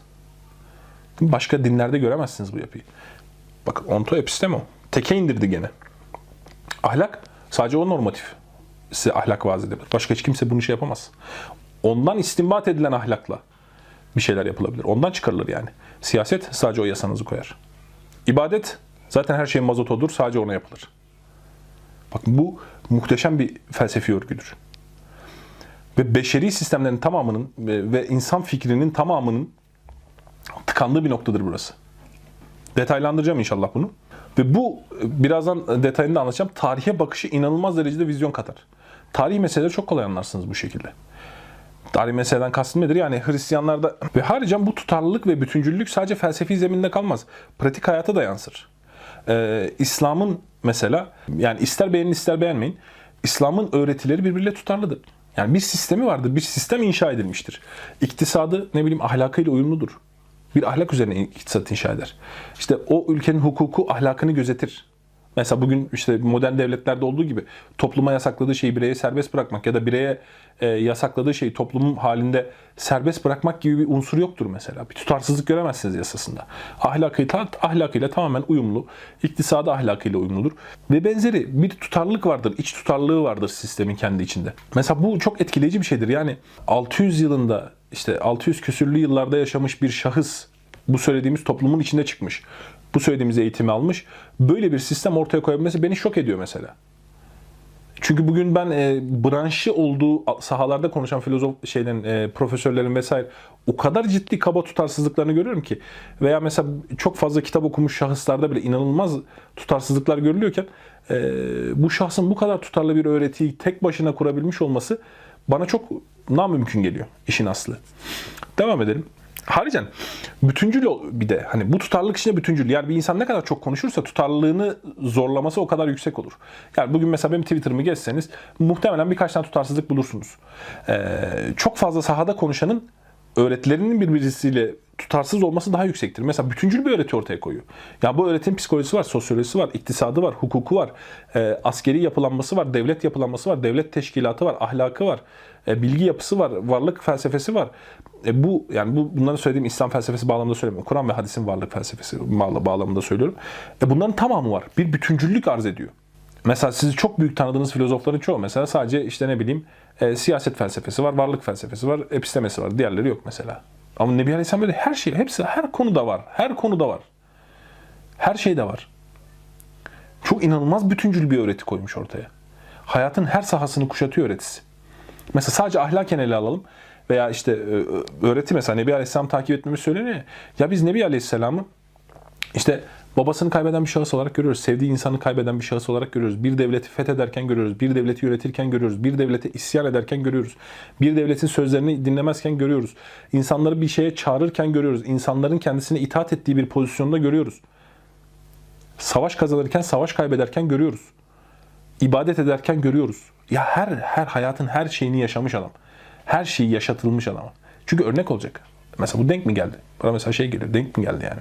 Bu kadar fazla şeyi yaşamış olması. Çünkü Nebi Aleyhisselam sadece bir muzaffer komutan olarak yaşayabilirdi. Bana ne örnek olacaktı ki o zaman? Değil mi? Veya sadece işte bir e, azınlık gibi yaşayabilirdi. E o zaman Osmanlı'ya nasıl örnek olacaktı? Böyle değil. Her, her şey örnek olabiliyor hayat. Çok bütüncül. Öğretisi bütüncül. Hayatın her yönünü kuşatıyor. İşte iktisadı var, ne bileyim, hukuku var, bilmem neyi var. Yani mesela konuşmaya çalışsanız da mesela hiç ilgilenmediğiniz branşla ilgili ee, bir, bir saatlik mesela bir video çekmeye çalışın. Hayatınızda hiç hukuk kitabı okumadan bir saat hukukla ilgili konuşmaya çalışın. Hiç iktisat kitabı okumadan, hiç iktisatla ilgili bir şeyler dinlemeden gelin benimle bir saat iki saat konuşmaya çalışın. Canlı yayın yapabiliriz iddialaşan varsa. Böyle bir öğretiyi ortaya koymak kolay mı? Ve bütüncül bir şekilde bunu tutarlı bir şekilde ortaya koyuyor. Ya bu inanılmaz bir şeydir. Fevkal beşer bir olaydır bu. Fevkal beşer zira bu eğitim tipinde birisinden bahsediyoruz. Böyle bir toplumun içinden çıkmış birisinden bahsediyoruz. Gelin mesela bugün konuşalım. Sizin mesela öğretilerinizdeki tutarsızlıklar üzerine konuşalım. E, Bugün milyonlarca eğitim almış insanınız ve e, toplumsal kültürün yaygın olduğu bir yerde yaşıyorsunuz. Kitapların olduğu, kitapların okunduğu vesaire. İşte daha önce birikimli insanların yaşadığı vesaire bir yerde yaşıyorsunuz. E, Gelin mesela ateistsiniz. Üzerine konuşalım. Ateizme göre bir ahlak inşa edebilir misiniz? Sen bana diyeceksin ki yani ahlak inşa etmekten bahsediyorum. Ateistler ahlaksızdır demiyorum. Yanlış anlamayın fikri bir zemini olan tutarlı bir örgü içinde bir ahlak sistemi inşa etmenizi istiyorum. Yani felsefi bir şey konuşuyoruz. Bana normatif bir ahlak nasıl önereceksiniz? Şunu yapmak zorundasın. Kim söylüyor? Sen mi söylüyorsun? Sana, bana ne? Senin sözlerinden. Sen kimsin? Değil mi? Ne diyeceksin? Ben işte böyle düşünüyorum ahlak. Senin ahlakın beni bağlamaz ki. Ne yapabilirsin en fazla? İşte ben tam gibi e, faydacı bir ahlak inşa edebilirsin. Yani toplumun tamamının faydasına olan şeyler ahlaklıdır. Bana ne? Normatif değil ki ahlakın, yalvarıyor. Değil mi? Hazcı bir ahlak önerebilirsin. Önerdiğin hazlı, hazcı ahlak Epikür'ünki gibi olmaz. Biliyorsunuz Epikür'ün hazcı ahlakı nasıldır? İşte ruhi zevkler filan. E ben kaba ahlak olarak anlıyorum. Nasıl normatif olacak senin ahlakın? Yani siz hala bakın normatif bir şey öneremiyorsunuz. Ben böyle olsa güzel olur, şöyle olsa güzel. Ben bundan bahsetmiyorum. Ben böyle olmayanı cezalandırırım. Çünkü sebebi şudur. Diyebileceğiniz bir sistem yok. Böyle bir yapınız yok. Böyle bir sistem kuramazsınız bana. Çünkü ontolojik olarak benden üstün bir yapınız yok. Kabul etmiyorum kardeş senin söylediğini. Sen ne söylüyorsan söyle. Ancak zorbalık yaparsın. Benim gücüm senden fazla. Sana bunun ahlaksız olduğunu söylüyorum derseniz olur. Bunda felsefi bir şey olmaz bu. Güce dayalı olur. Veya işte diyeceksin ki ben işte e, ayna nöronlardan dolayı empati insanlar yapar falan. Bu da normatif de değil. Mesela ben senin karşına çıkarım. Kaba bir fayda ve kaba bir haz duygusuyla ayna nöronunu da başına çal der babanı öldürürüm. Ama sen beni ahlaksız bulmaya devam edersin. Temellendiremediğin bir ahlaka rağmen beni ahlaksız bulmaya devam edersin. Bu senin tutarsızlığındır işte. Mesela Platon bana konuşabilir burada. Ben şöyle bir varlık sistemi inşa ediyorum. İşte idealar var, şöyle var, böyle var vesaire. Çünkü tutarlı bir sistem inşa ettim ve sana bunu söyleyeyim. Tamam ben Platon dinlerim. Mi? Tutarlıdır çünkü kendi içinde Platon. Ve Aristo kendi içinde tutarlı sayılır çoğu yerde. Yani tutarsız oldukları noktalar da vardır ama çoğu zaman tutarlıdır. E sen öyle değilsin ama. Sen bu kadar eğitim aldın. Ne versem senden çok daha az eğitim aldı. Platon'un hocaları vardı. Değil mi? Pitagoras'ı gördü, bilmem neyi gördü. E işte seyahatler yaptı. E, Nebi Aleyhisselam yoktu. o toplumun zaten bilgisi vardı. Değil mi? Kendisinden önce Parmenides geldi. Parmenides'ten bir sürü şey öğrendi. Nebi Aleyhisselam bu da yoktu. E ben diyorum ki Nebi Aleyhisselam'ınki daha tutarlı ve daha bütüncül. Platon'dan çok daha bütüncül bir öğreti ortaya koydu. Değil mi? Ahlakın her cüzüne dair öğretisi var. Veya iktisada dair Nebi Ali bir iktisat tarihi kitabı alın elinize. Platon'un sözlerinden çıkan sayfalara bakın. Bir de İslam ekonomisiyle ilgili yazılan sayfalara bakın. Ne kadar fark var arada. İslam ekonomisi üzerine neler neler yazılır. Değil mi? Fıkıh kitaplarına falan girilse işte fıkıh kitaplarında şu akit şey görüldü, bu akit görülmedi. Aktin şu tipi caiz görüldü, şu, şu şahısla yapıldığında şey oldu. Bir açın bakalım Mebsut okuyun kaç sayfa? Platon'un ahlak şeyinden, iktisadından kaç sayfa şey çıkarabilirsiniz? Platon hukuk teorisinden kaç sayfa şey çıkarabilirsiniz? Değil mi? Bakın. Ve koşulları, şartları düşünün. Bir şahsa yapılan şeyi düşünün, öbür tarafı düşünün. Çok tutarsızsınız. Mesela adam diyor ki çağdan çağa değişir ahlak, toplumdan topluma değişir. Bakın bunu kaç tane adam söylüyor? Çağdan çağa değişiyor mu ahlak? Evet. E, o zaman devirden devire fırıldak gibi dönen adamlara niye ahlaksız muamelesi yapıyorsunuz? Adam gayet normal bir ahlak yapıyor. O dönem işte CHP vardı ona göre davrandı. Bu dönem AK Parti var ona göre davrandı. Niye bu adam ahlaksız gibi konuşuyorsun? Tutarsızsın çünkü. Böyle bir ahlak tanımlaması yapıp bunu ahlaksız buluyorsun. Bu kadar eğitime rağmen yapıyorsun bunu. Nebi Aleyhisselam böyle bir tutarsızlık göstermiyor işte. Bunu anlamıyorsunuz bir türlü. Adam diyor ki mesela çoğunluğun ahlak olarak yaptığı şey ahlaktır. Bakın bunlar hep birer cümlede böyle çürütebilecek. Tam çoğunluğun ahlak olarak yaptığı şeyler ahlaklıysa diri diri e, kız çocuğunu gören gö- gömenler e, bir kavim olarak bunu yapıyordu. Topluluk olarak yapıyordu. E, yamyam kavimler var. Kız çocuğunu yiyen kavimler var. Kız çocuğunu kurban eden kavimler var tarihte. Bunların hepsi ahlaklıydı o zaman. Anladınız mı? Fıtratla çelişen bu sefer ahlak koymaya çalışıyor. Bakın hep tutarsız, hep tutarsız, hep tutarsız devam ediyorsunuz. Mesela tutarlı bir öğreti siz kuramıyorsunuz ama ister beğenin ister beğenmeyin. 1400 yıl öncesinden gelen bir adamın sözüyle, bu şartlar, bu koşullar, bu eğitimle gelmiş bir şahsın sözleriyle biz burada tutarlı bir sistem kurabiliyoruz ve bu kurduğumuz sistemin sizinkinden daha iyi olduğunu iddia ediyoruz. Bakın bunu kabul etmeyebilirsiniz. Seninki daha doğru değil diye, diyebilirsiniz.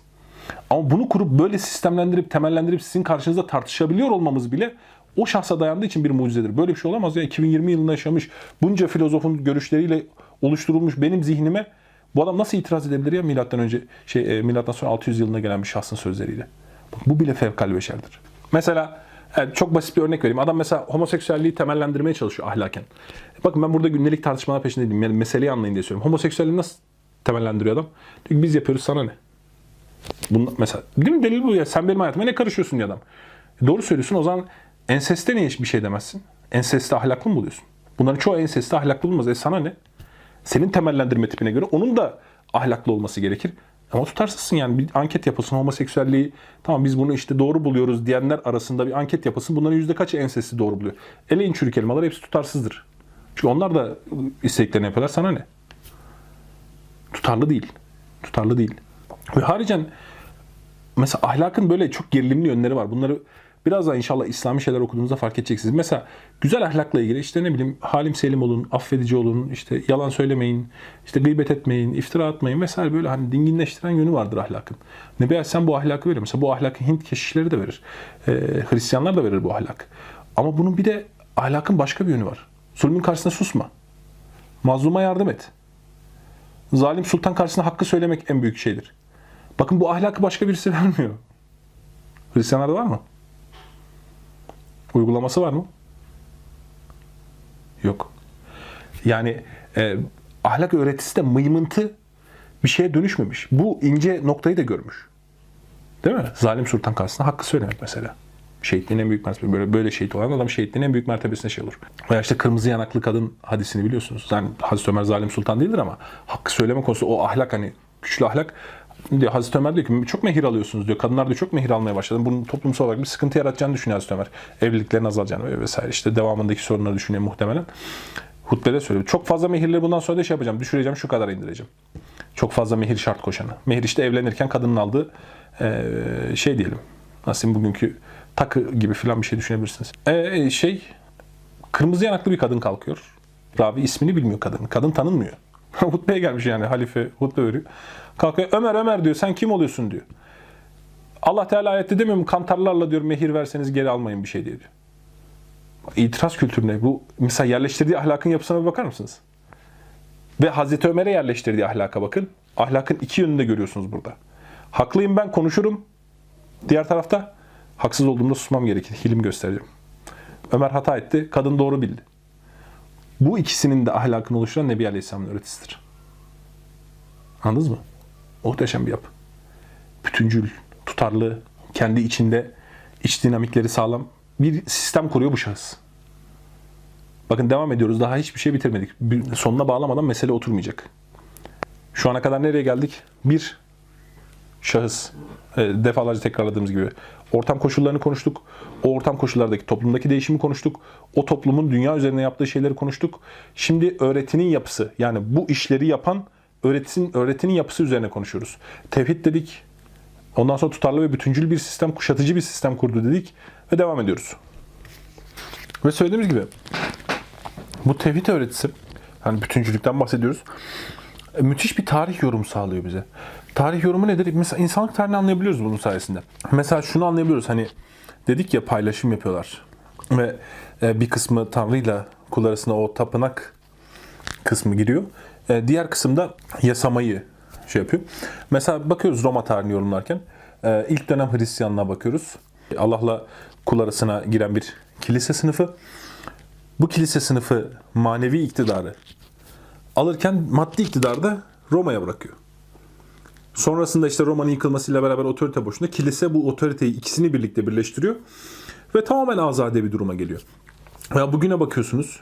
e, Bugün mesela işte e, gene böyle aracı ve işte Allah ve kul arasında ne Allah gibi ne kul gibi olduğu düşünülen insanlar bakıyorsunuz iktidar gene işte e, o dünyevi güçlere bırakıyor.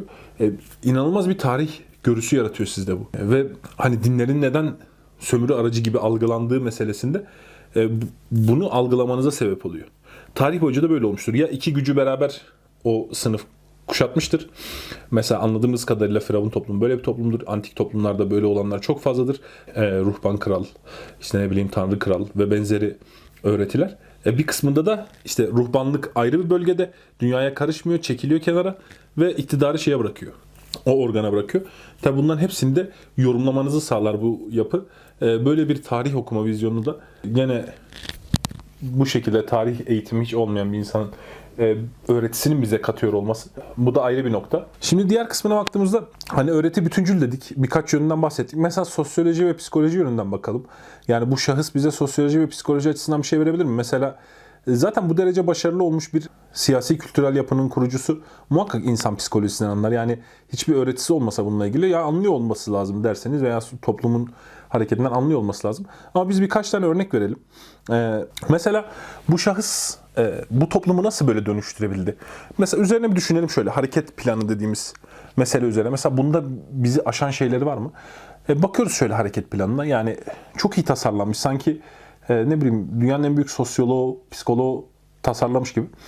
Bir öğreti var bu. Bu öğreti o toplumun esaslarına uymuyor. Bundan bahsedeceğiz inşallah.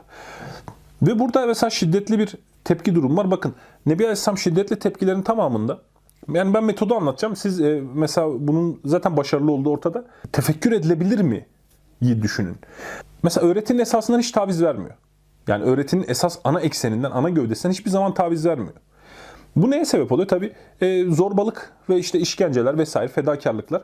Bu fedakarlıklar bir e, kitle yetiştiriyor. Bu modern psikolojide de çok tanımlanmış bir şeydir. İnsan ne kadar fedakarlık yaparsa o kadar bağlanır davasını. Bir kitle oluşturuyor. Yani bir önder kitle oluşturuyor. Mesela o dönem böyle tavizsel vesaire şeyler verse daha rahat koşullarda belki daha fazla kişiye hitap edecek. Ama buna tevessül etmiyor. Mesela bu benim için çok kırılım, kırılım noktası. Bugün bile e, bu öğretiyi okuyanların çoğu bu noktayı anlayamıyor. E demek ki bunların bu eğitimini anlayamadığı şey o bir de vaaz ediyor. Yani sıfırdan inşa ettiğini varsayıyoruz biz tabii. Nebi Aleyhisselam peygamber olmadığını sandığımızda. E, bu acayip bir inşa. Mesela o kitle işte İslam'ın önder kadrosu oluyor değil mi? Yani ilk başta çok yavaş büyüyen bir hareket, şiddetli işkenceler altında kalan bir hareket ve ana esastan taviz vermeyen bir hareket. Fakat burada mesela bir diğer hatalı bakıştan da korunabiliyor. Diğer hatalı bakış nedir? Dünyanın gerçeklerini hiç görmemek. Yani tamamen işte biz hiçbir şeyden taviz yani biz e, sadece bir şeyler söyleriz ve dünyanın gerçekleriyle alakamız yoktur. E, böyle olan hareketler ne oluyor? Daha küçükken yok ediliyor. Değil mi? Mesela Mekke'deyken cihad ilan etmiyor Nebi Aleyhisselam kendisinden çok daha güçlü olan bir topluluğa karşı dünyanın şartlarını da gözetiyor. Mesela tevhidden hiçbir şekilde taviz vermiyor ama e, şartlar mesela cihat o gün silahlı bir savunmayı, silahlı bir savaşı öngörmüyor. Mesela buna çok fazla hikmet bulunabilir. Ama Nebi Aleyhisselam bunu tefekkür etmiş olabilmesi bana mesela çok şey geliyor. Zor geliyor. Nedir? İşte e, mesela o gün işte bir e, cihat ortamı Müslümanların yok olmasıyla sonuçlanırdı. Çok zayıflardı çünkü. E, buna mesela hareketin yok olmasını da sağlamıyor. E, hareketin yok olmasına da müsaade etmiyor. Veya işte bir iç savaşa dönüşürdü. Değil mi? Bir iç savaşın işte o nefret ortamı olduğunda e, tekrar belki de Mekkelilerin Müslüman olması çok daha zor olacaktı. Bunu da sağlamıyor. Çünkü herkes annesini babasını öldürecekti. Bu inanılmaz bir nefret doğuracaktı bütün Araplarda da ve hareketin büyümesini çok engelleyecekti aleyhine propagandayı çok kolaylaştıracaktı vesaire. Buna da müsaade etmiyor. Sivil bir direniş, pasif bir direniş hali sürekli var. Yani mesela bir pasif direniş organize ediyor, esaslardan taviz vermiyor ve hareketi ezdirmiyor küçükken. Ee, bakıldığında mesela ne, ne düşünüyor insanlar? Mesela Nebi Aleyhisselam böyle işte e, ne bileyim devrimci hareket kitapları falan okuduğunu mu? Mesela Ekim devrimiyle kıyaslayalım bunu. Gelin siz tefekkür edin. Mesela Lenin çok büyük bir hareket adamıdır. Yani bunu inkar etmenin bir alemi yok. Yani büyük bir hareket adamıdır. Organizasyon yönünden, teşkilat yönünden. Şimdi Lenin'in koşullarıyla mesela Nebi Aleyhisselam kıyaslayalım. Lenin'in koşulları böyle bir devrime daha mı müsaitti? Nebi Aleyhisselam'ın kimi daha müsaitti? Lenin'in koşullarına bakalım. Ekim devriminden önce Rusya'da işçi hareketleri yok muydu komünist yönde? Vardı. Değil mi? Marx'ın son yazılarına bakın. Hepsinde e, Rusya'ya gözünü çevirmiş bir e, durumu var. Hakeza Engels'in de öyle. Yani demek ki bir altyapısı var. Nebi Aleyhisselam hareketinin altyapısı var mıydı? Yoktu. Lenin'in okuduğu kitaplar vardı. Yani bu meseleyi mütalaa edebileceği, üzerine düşünebileceği, konuşabileceği kitaplar vardı. Nebi Aleyhisselam var mıydı? Yoktu. Hakeza Lenin ciddi bir eğitim almıştı. Nebi Aleyhisselam almış mıydı? Hayır almamıştı. Ve gene Lenin'den sonra Rusya kaç yıl o devrime sadık kalabildi? 3, 5, 10, 15. Nebi Aleyhisselam'dan sonra? Değil mi? Yani e, mesela işte bu sahabe ihtilafları falan böyle bunlar esas meseleler değildir. Sahabelerin hepsi la ilahe illallah kabul ediyordu. Değil mi? Yani ana esasların tamamı kabul ediliyordu ama Stalin Rusyası'na bakın veya Gorbaçov deyin. Hadi Stalin de komünist kabul edin. Gorbaçov'a kadar gelin 70 yıl. 80 yıl. Nebi Aleyhisselam. Yani biz senin dinini kabul etmiyoruz yani bir iktidar oldu mu Nebi Aleyhisselam'dan sonra? E bu hangisi daha başarılı? Nebi Aleyhisselam nasıl bunu başardı? Bakın birçok yönden hepsini birleştireceğiz inşallah. Daha bitmedi. Mesela metot olarak bakıyoruz. Düşmanlarını affederek kazanıyor. çoğunlukla affediyor düşmanlarını. Bu çok yaygın. İnşallah detaylandıracağım birazdan. Ee, mesela nedir? Ee, işte vahşiyi affediyor. Değil mi? Ne bileyim işte kızının e, torununu gebe yani kızının karnındaki torununu gebeyken öldüren adamı affediyor Müslüman olduğu zaman. Mekke halkını bütün halinde affediyor. Yani düşmanlarını affederek kazanıyor. ikram ederek kazanıyor. Mesela gerektiğinde savaşıyor. Değil mi? Böyle çok pasifist şey de değil. Gerektiğinde savaşı da var sosyolojik olarak bakıldığında. Hatta bu psikolojik olarak da bakılabilir buna. Her zaman söylediğimiz gibi cihat mesela. Üzerine düşünelim. Sizinle dövüşebilecek birisine karşı diklenmenizle sizinle dövüşemeyeceğini bildiğiniz birisine diklenmeniz arasında dağlar kadar psikolojik fark vardır. Yani muhatap, muhatabın psikolojisini yaratıyor. Muhatap topluma da psikoloji yaratıyor. Sosyal psikoloji yaratıyor. Ee, ondan sonra siz bakıyorsunuz Müslümansınız ve insanlar bu din için ölmek istiyor. E bu size acayip bir şey vermez mi? Ruh katmaz mı? Yani kendisi için insanların ölmek istediği bir dava. Ve karşıdasınız. Karşıda baktığınızda karşınızdaki adam ölmek istiyor. Şehit olmak istiyor yani. İnanılmaz bir psikoloji yönetimi değil mi? Toplumsal yönetim. Sosyoloji yönetimi. Ne diyor mesela şeyle savaştıkları zaman? İran'la savaştıkları ordu komutanı. Biz diyor sizin hayatı sevdiğiniz kadar ölmeyi seven bir toplulukla size geldik. Böyle bir grupla savaşmak istemezsiniz. Bakın bu inanılmaz bir psikoloji şeyidir. Bunu Nebi Aleyhisselam hangi psikolojik eğitim alarak kurdu? Hangi sosyolojik eğitim alarak kurdu? Ve eğitimin bütün cüzlerinde uzun vadeli planları. Hep uzun vadeli. Bakın mesela söylediğim gibi davanın esasından biz işte kısa süreli menfaatler için davanın esasında ödün vermeyiz. Çünkü davanın esasında ödün verildiğinde en nihayetinde belki iktidar vesaire güç sizin olabilir ama siz siz olmuyorsunuz zaten. Komple değişmiş oluyorsunuz. Her şey değişmiş oluyor. Siz onlar gibi olmuş oluyorsunuz. Erimiş oluyorsunuz. Buna müsaade etmiyor mesela. Veya eğitimine bakıyorsunuz uzun vadeli. Hep gençlere yönelik. Ve sadece gençleri bir makama mevkiye şey yapmak değil, eğitmek değil. Gençlere görev vererek, sorumluluk vererek gelişmelerini sağlamak değil mi? Usame bin Zeyd mesela sahabeden 17 yaşında. Ordu komutanı altında Ebu Bekir Ömer. Usame'nin yerine koysanız da kendinizi 17 yaşında Ebu Bekir ve Ömer'in içinde asker olduğu bir orduya hükmediyorsunuz. Değil mi? Kaç tane yöneticiniz bunu yapıyor? Bu vizyonu gösteriyor. Kaç yönetici? Hep uzun vadeli hedefler. Ama kısa vadeyi de göz önünde bulunduruyor. Mesela ittifaklara bakın. Değil mi? Kısa vadeli planları da var. Mesela Hudeybiye'yi düşün. Hudeybiye mesela Allah Teala'dan gelen bir şey olmasa kim hayal edebilir Hudeybiye'nin öyle olduğunu? Mesela Hayber'in fethini sağlıyor Hudeybiye barışı. Mekke ile Hayber biliyorsunuz iki güçlü bölge ve birisiyle savaşırken diğerinden korkuluyor savaşta. Mekke ile barış yaptığınızda Hayber'i fethediyorsunuz. Hayber'den sonra Mekke'yi alıyorsunuz. Muhteşem bir strateji değil mi? Hareket planı olarak konuşuyoruz. Mesela bakalım insan psikolojisini nasıl yönetiyor? Mesela hani diyoruz ya esastan ödün vermiyor e, diye o işkencenin altında. Mesela ikinci inen suredir. Ben söyledim Kalem suresini çalışıyorum şu an tefsir olarak ve bütün örneklerim Kalem suresinden. E, ve burada araya gireyim. Ben Kalem suresinden Kur'an'ın iki sayfasıdır. 600 sayfanın iki sayfasıdır. Bir e, eski Altay'ı mesela, ateist olan Altay'ı Müslüman yapacak kadar delil çıkarırım. En az 50 tane 100 tane delil çıkarırım. Mesela ayet-i celle diyor ki فَلَا تُطِيَ الْمُكَذِّب۪ينَ O yalanlayanlara itaat etme. Bak sivil itaatsizlik o ortam o ya. Çok zayıfız. İşte fiili olarak mukavemet edemiyoruz ama fikri olarak asla itaat etmiyoruz size. فَلَا تُطِيَ الْمُكَذِّب۪ينَ O yalanlayanlara itaat etme. Bakın müthiş, müthiş bir tespit. وَدُّوا لَوْ تُدْهِنُوا فَيُدْهِنُونَ Onlar istiyorlar ki sen onlara yalakalık yapasın, yağ yakasın. Onlar da sana yağ yaksınlar. Hani o itaat mefhumu üzerinden gidiyor ya. İnsanların çoğu sizi nasıl itaat altına alır biliyor musunuz? Bakın ben bunu mesela kendim tefekkür etmedim. Bu kitaptan anladığım şey bu. Ve gerçekten hayatın her cüzünde faydalı. O yüzden ben Nebi Aleyhisselam bunu nasıl bu kadar hayal edebilir? Benim evimde 300 tane psikoloji kitabı var. Ben bunu bu ayetten anlıyorum. İnsanların çoğu sizi nasıl itaat ettirir kendisine? Sizi överek, size iyi davranarak. Mesela zorbalıkla itaat ettiremeyeceği insanlar olduğunu fark eder çoğu. Çünkü zorbalıkla yaptığında işler sarpa sarır. Mesela düşünün bir işte yönetici, e, iş yerinde çalışanların çoğu takdir edecektir bunu, öğretmenlerin çoğu. Zorbalıkla yapıldığında arıza çıkaran adamlar otoriteyi sürekli sarsarlar. Mesela arıza çıkaran adam, sen onunla sürekli kavga ettiğin için, ya bu adam bir kere kavga etti, işte il sağlık müdürüne gitti konu, işte ikinci kavgası gene gitti, gene gitti. Bu sefer yönetici istemez bunu. Ne yapar biliyor musunuz? Sizi över, size iyi davranır, yalakalık yapar. Böylelikle siz o kırılmasın diye, gücenmesin diye ona itaat edersiniz. Farkında olmaksızın. Rahatsız olduğunuz şeyde de ya gönlü kırılmasın filan. Çoğu insan sizi bu şekilde itaat altına alır. وَدُّوا tudhinu Onlar istiyorlar ki sen onlara yağ yakasın, yalakalık yapasın. İdeolojilerine, devletlerine, sistemlerine, yapılarına bir şey söylemeyesin. Yağ yakasın yani. Orta yolcu davranasın. Onlar da sana böyle davransınlar ki seni sistemin içinde eritsinler. Bak hem psikoloji yönetimi hem sosyoloji yönetimi. Anlıyor musunuz? İslam başında bu. Ve mesela gene aynı surenin içinden konuşalım. Davetçinin psikolojisini mesela nasıl yönetiyor Nebi Aleyhisselam?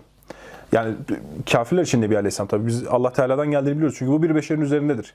Evet diyor ki mesela bakın bütün surelerde bu örgüyü görürsünüz. Sure başlıyor ma ente bi nimeti rabbike bi. Sen Rabbinin nimeti sayesinde deli değilsin. Önce davetçi teskin ediyor. Sen diyor şu onlar bir sürü şey söyleyecekler sana. Propaganda yapacaklar senin aleyhine. Deli diyecekler, aptal diyecekler, ahmak diyecekler, cahil diyecekler ve bazı. De öyle değilsin. Sakin ol. Tamam? Ondan sonra senin için büyük bir ödül vardır. Ahireti düşünün. Bakın hep psikolojinizi, siz bu işleri yaptığınızı düşünün. Mesela ne kadar hırpalayıcı bir şey insanlarla uğraşmak. Ben mesela neden bir ateistle uğraşayım ki? Ona ne ihtiyacım var? Değil mi? Bana demiş ki Allah Teala ona anlat. Ya anlatırken adam beni hırpalıyor. Her insan gibi hırpalayıcı davranıyor. Ben onun iyiliği için bir şey anlatıyorum. Gel Müslüman ol kardeş bak bu güzel bir şey diyorum. Ya adam bana hakaret ediyor, bir şey, bilmem ne yapıyor. Benim dinime hakaret ediyor, değerlerime hakaret ediyor. E bu beni hırpalıyor zihinsel olarak. Değil mi? Diyor senin için büyük bir ödül var. Sakin ol. Ondan sonra diyor ki felâ tutil mükezzibîn. Onlara itaat etme. Duruşun şey olsun, net olsun. Esaslarından asla taviz verme. وَدُّوا لَوْ تُدْهِنُوا فَيُدْهِنُونَ Onlar istiyorlar ki sen onlara yağ yakasın. Onlar da sana yağ yaksınlar. Sonra şöyle şöyle adamlara itaat etme diyor bana. Mesela bakın bir psikolojik tabloyu nasıl çizdiğine bakın. Ee, bahçe sahipleri kıssasını anlatıyor. İşte onlar günahlarını fark ediyorlar ve birbirlerini kınamaya başladılar. Hemen normal insanlar gibi birbirlerini kınamaya başladılar. Ve en sonunda mesela sure geliyor. Uzun kıs şey bölmek istemiyorum sureyi ama en son şöyle bitiyor mesela surenin son 5'ten sondan 5. 6. ayeti. Fasbir li hukmi rabbike. Madem böyle böyledir bu işler yani en nihayetinde işte uzun uzun kıssalar anlatıyor. Yani bununla ilgili öyküler, şeyler anlatıyor. Bununla ilgili işte örnekler veriyor. Ve diyor ki fasbir li hukmi rabbike. Ve Rabbinin e, hükmüne sabret. Ve la tekun kesahibil huti iznade. O balık sahibinin hali gibi olma. Yani Yunus Aleyhisselam gibi olma. İznade ve huve mekzum. O mekzum bir halde Rab, Rabbine şey yapmıştı. Biliyorsunuz Hud Aleyhisselam kavmine çok sinirlendiği için davet esnasında. Mekzum normalde çok öfkeli ve çok kederli demek. Yani böyle o kadar üzülüyorsun ki onların haline hem de sinirleniyorsun. Ve işte onların helakıyla ilgili dua ediyor ve erken ayrılıyor vesaire. Yunus Aleyhisselam kısası farklı. Ama bu hale girersin dikkat et diyor. Rabbin hükmüne sabret. Sakin ol. İnsanlar inanabilir, inanmayabilir. Bakın Kur'an her yerinde bu vardır. Sakin ol sana düşen tebliğdir kardeş. Germe kendini gerersen yapamazsın. Hırpalanırsan yapamazsın vesaire. Bakın benim psikolojim muhteşem yönetiyor. Sakinleştiriyor beni. Değil mi? Mesela ben bir işte şey cevvallik, bu adamı Müslüman yapmalıyım, bu adam Müslüman. Ya diyor, onların hidayeti sana ait değildir. Değil mi mesela ayet-i celil? Onun hidayeti sana ait değil, senin işin değildir o. Senin için tebliğdir. Anlat geç. Çünkü sen onunla böyle şey yaparsan o iman etmediğinde kırılır psikolojin. Bunu mesela şey yapmıyor. Muhteşem yönetiyor bu psikolojiyi. Veya mesela bakın alınan yerlerde mesela büyük zulümler yapmıyor. Büyük zulümlerin yapılmaması o bölgelerin fetihten sonra kalıcılığını sağlıyor değil mi? İslam olarak kalıcılaşıyor. Bakın mesela bu tarihte çok az bu şekilde kalıcılık vardır. Mısır, İran, işte Türk coğrafyası, işte Anadolu, Rumeli, işte Fas, Tunus, Cezayir değil mi? Hatta işte bir soykırım olmasaydı bugün Endülüs, yani Endülüs'tekiler Hristiyan olmadı, öldürüldüğü için Müslümanlar orada Müslüman yok. Ve sosyolojik olarak en önemli olan nokta şu. Gözünüzü kapattığınızda İslam size bir hayal sunar. Tamam bir toplum hayali sunar. Bakın bugün bu toplumu hayal edemiyorsunuz. Gözünüzü kapattığında bir hayal sunar İslam toplumu.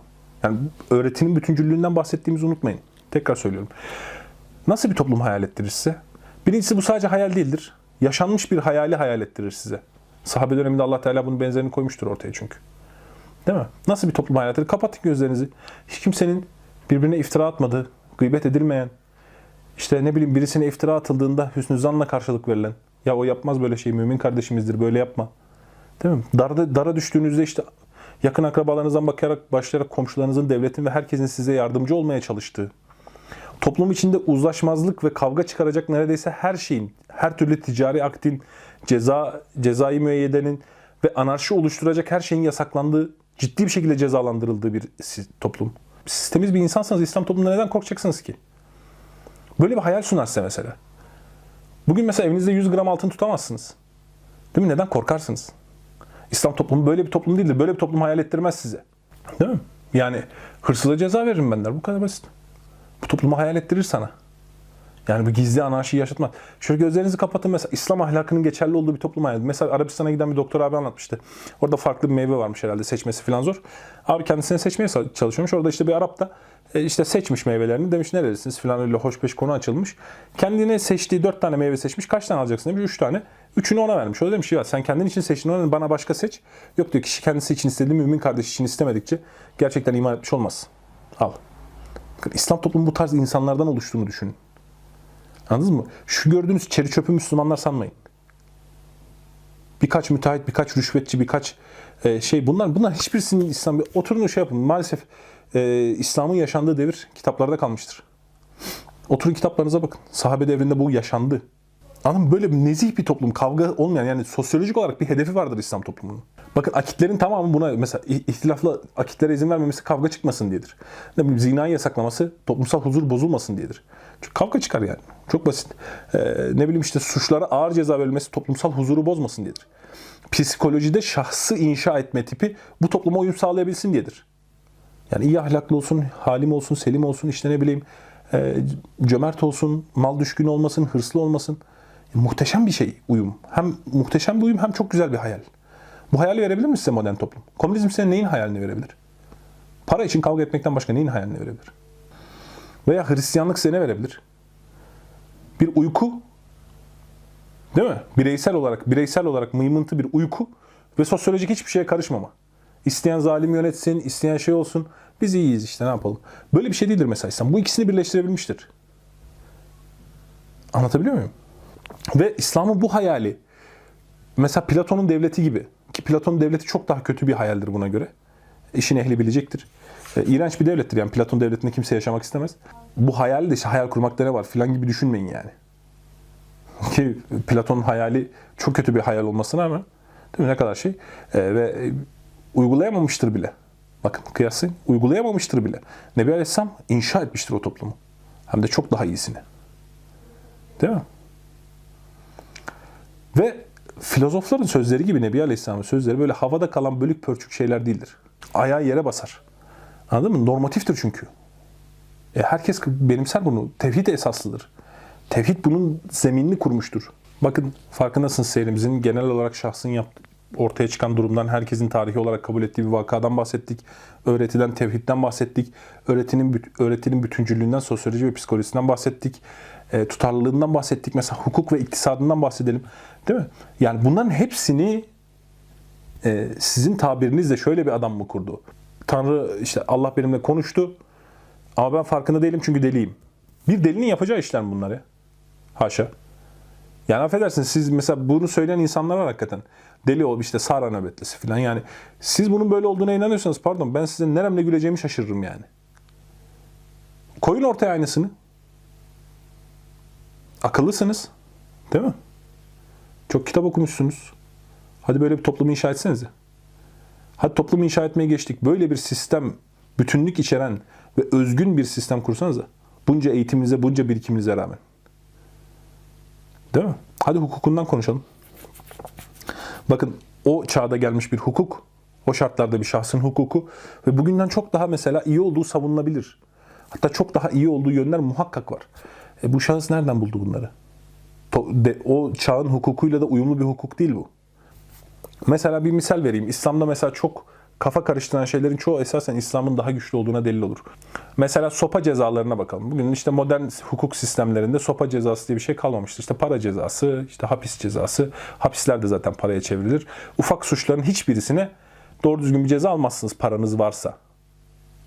Değil mi? Ufak suçların hiçbirisine doğru düzgün bir ceza almaz parası olan. Sopa, sopanın acısını herkes sırtında hisseder. Değil mi? 1000 kilometre bir yol yaparken 5000 lira trafik cezası ödemenin umrunda olmayacağı bir sürü insan var bu memlekette. O yüzden modern hukuk sadece fakiri cezalandırır. Peki sopanın cezası? O haysiyet kırıcılığı değil mi? Kapital bir hukukun içindesiniz. Meseleleri biraz daha durup düşünün. Aksi olsa nasıl olur? Nebi Aleyhisselam olsa nasıl olur acaba? Bir sistemin içinde tabii. O sistemin içinde hayal etmeye çalışın. Mesela gene karışık bir şeyden bahsedelim. Kafa karıştırıyor. Kısas meselesi mesela. Kısasla ilgili konuşalım. Bir canın adil karşı hukuk ne demektir? Adaleti bulmaktan ibarettir değil mi? Bir canın karşılığı nedir? Bir canın karşılığı nedir? Adil. Biri sizin en sevdiğiniz kişiyi düşünün. Keyfi için öldürdü. Ki bu çok olan bir şey.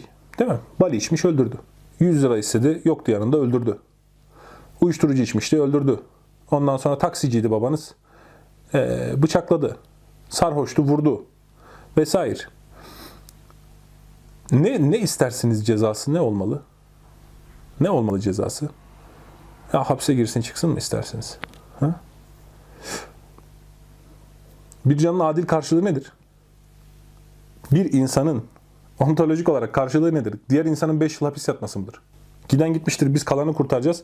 E suçun en büyük yordayıcısı modern psikolojiye göre suç tarihi, suç geçmişidir. E bu adam başkasını da öldürürse 5 yıl sonra? Ne yapalım işte biz onu öldüremeyiz çünkü giden gitmiştir. ikinci de gitmiştir ama biz onu tutacağız. Tabi burada di- diyeti kısası vesaire orası ayrı bir konu. Yani illa öldürülmek zorunda değil. Ailesi diyet ister tamam. Nasıl olacak? Neden peki o zaman hapishanedekiler af çıktığı zaman isyan ediyorsunuz? Bunların öldürülmesine razı değilsiniz. Kısas yapılmasına razı değilsiniz. Neden hapishaneden çıktıklarında sinirleniyorsunuz? Tam bu adam işte gitti, girdi çıktı uslandı mı? Anladın mı? Boş. Hukukun altı boş. Mesela hırsızlık konusundan konuşalım. Değil mi? Zor ayetler bunlar. Bakın çok kolay ve şey ayetlerden bahsetmiyorum. Bilerek zorları seçtim. Burada bir hukuk inşa ediyor İslam toplumu. Bir şahsın canını emniyette hissedeceği bir toplum istiyor. Sen canını emniyette hissediyor hissedebiliyor musun? Bugün herhangi bir mafya babası, herhangi bir şahıs birisinin cebine 100 lira koyar, 10 gram uyuşturucu için seni öldürtür. Hiçbir şey kaybetmez. Hiçbir şey olmaz o adama. O uyuşturucu müptezeli hapse girer tamam. Bu kadar. İslam toplumu ne diyor? Bütün bir sana halkı bir şahsın öldürülmesi için uğraşsalar hepsini birlikte kısas ederiz. 90 tane 100 tane adam uğraşsa bir adam öldürmek için yüzünü birden kısas ederiz. Sen canını emniyette hisseder misin böyle bir toplumda? Ben hissederim. Şimdi hissediyor musun? Hissetmiyorsun. İnşallah beni öldürmek istemezler. Bakın bu toplumdaki can emniyetiniz bu kadardır. İnşallah beni öldürmek istemezler. Değil mi? Sokaklarda şey kesmiyorlar mı? Yol kesmiyorlar mı? Haraç kesmiyorlar mı? İslam'da olsa ona ne biçim ceza verirler biliyor musunuz? Kim kazanıyor? Sen mi kazanıyorsun? Gayrimeşru olanlar mı? Ha, yolunu kesti, bıçağı dayadı böğrüne. Paranı aldı. Sen de söyledin polise. Polis yakaladı. Ne kadar ceza verecekler? İslam devletinde olsa ona ne ceza verirler biliyor musun? Terörist gibi yargılanır. Ne demek yol kesmek? Sen kimsin devletin içinde zorbalık yapıyorsun? İnsanların can güvenliğini tehlikeye atıyorsun. Sen kimsin benim devletimde haraç kesiyorsun? Sen kimsin mafyalık yapıyorsun benim devletimde racon kesiyorsun, dükkanlardan şey yapıyorsun? Bugün yaşadığınız toplumun farkında değilsiniz daha. Ha? Hırsızlıktan konuşalım mı? Ne kadar şey kötü değil mi? Vessariku vessarikatu faktavu eydiyehuma.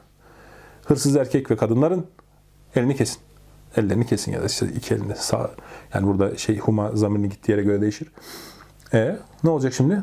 Aa hırsızın elimi kesilirmiş. Bilmem ne Çalmasın kardeşim. Çalmasın. Devletin huzurunu bozuyor. Sen sanıyorsun ki bugün işte Türkiye'de 10 bin tane şey var. Hırsız var. E tabi sokakta gördüğün her iki adamdan birinin kolu yarım olacak. Mi? E, ama o ceza olduğu zaman o kadar hırsız olmayacak zaten. Evinizde tutabiliyor musunuz 100 gram altın? Erkek bir sorun anket yapılsın memlekette anarşi tespit edilsin diye. Bu ülke ne kadar anarşik bir ülke. Tespit edilmesi için anket yapılsın. İnsanlar evinde altın tutmaya güveniyor mu güvenmiyor mu? Yahu sen evinin içinde güvende hissetmiyorsun kendini.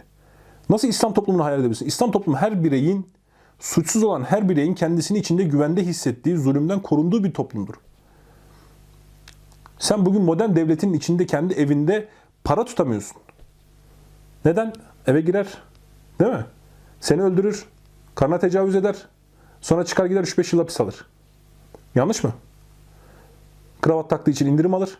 Ondan sonra iyi halden ceza indirimi alır. Ondan sonra rahşan affı çıkar.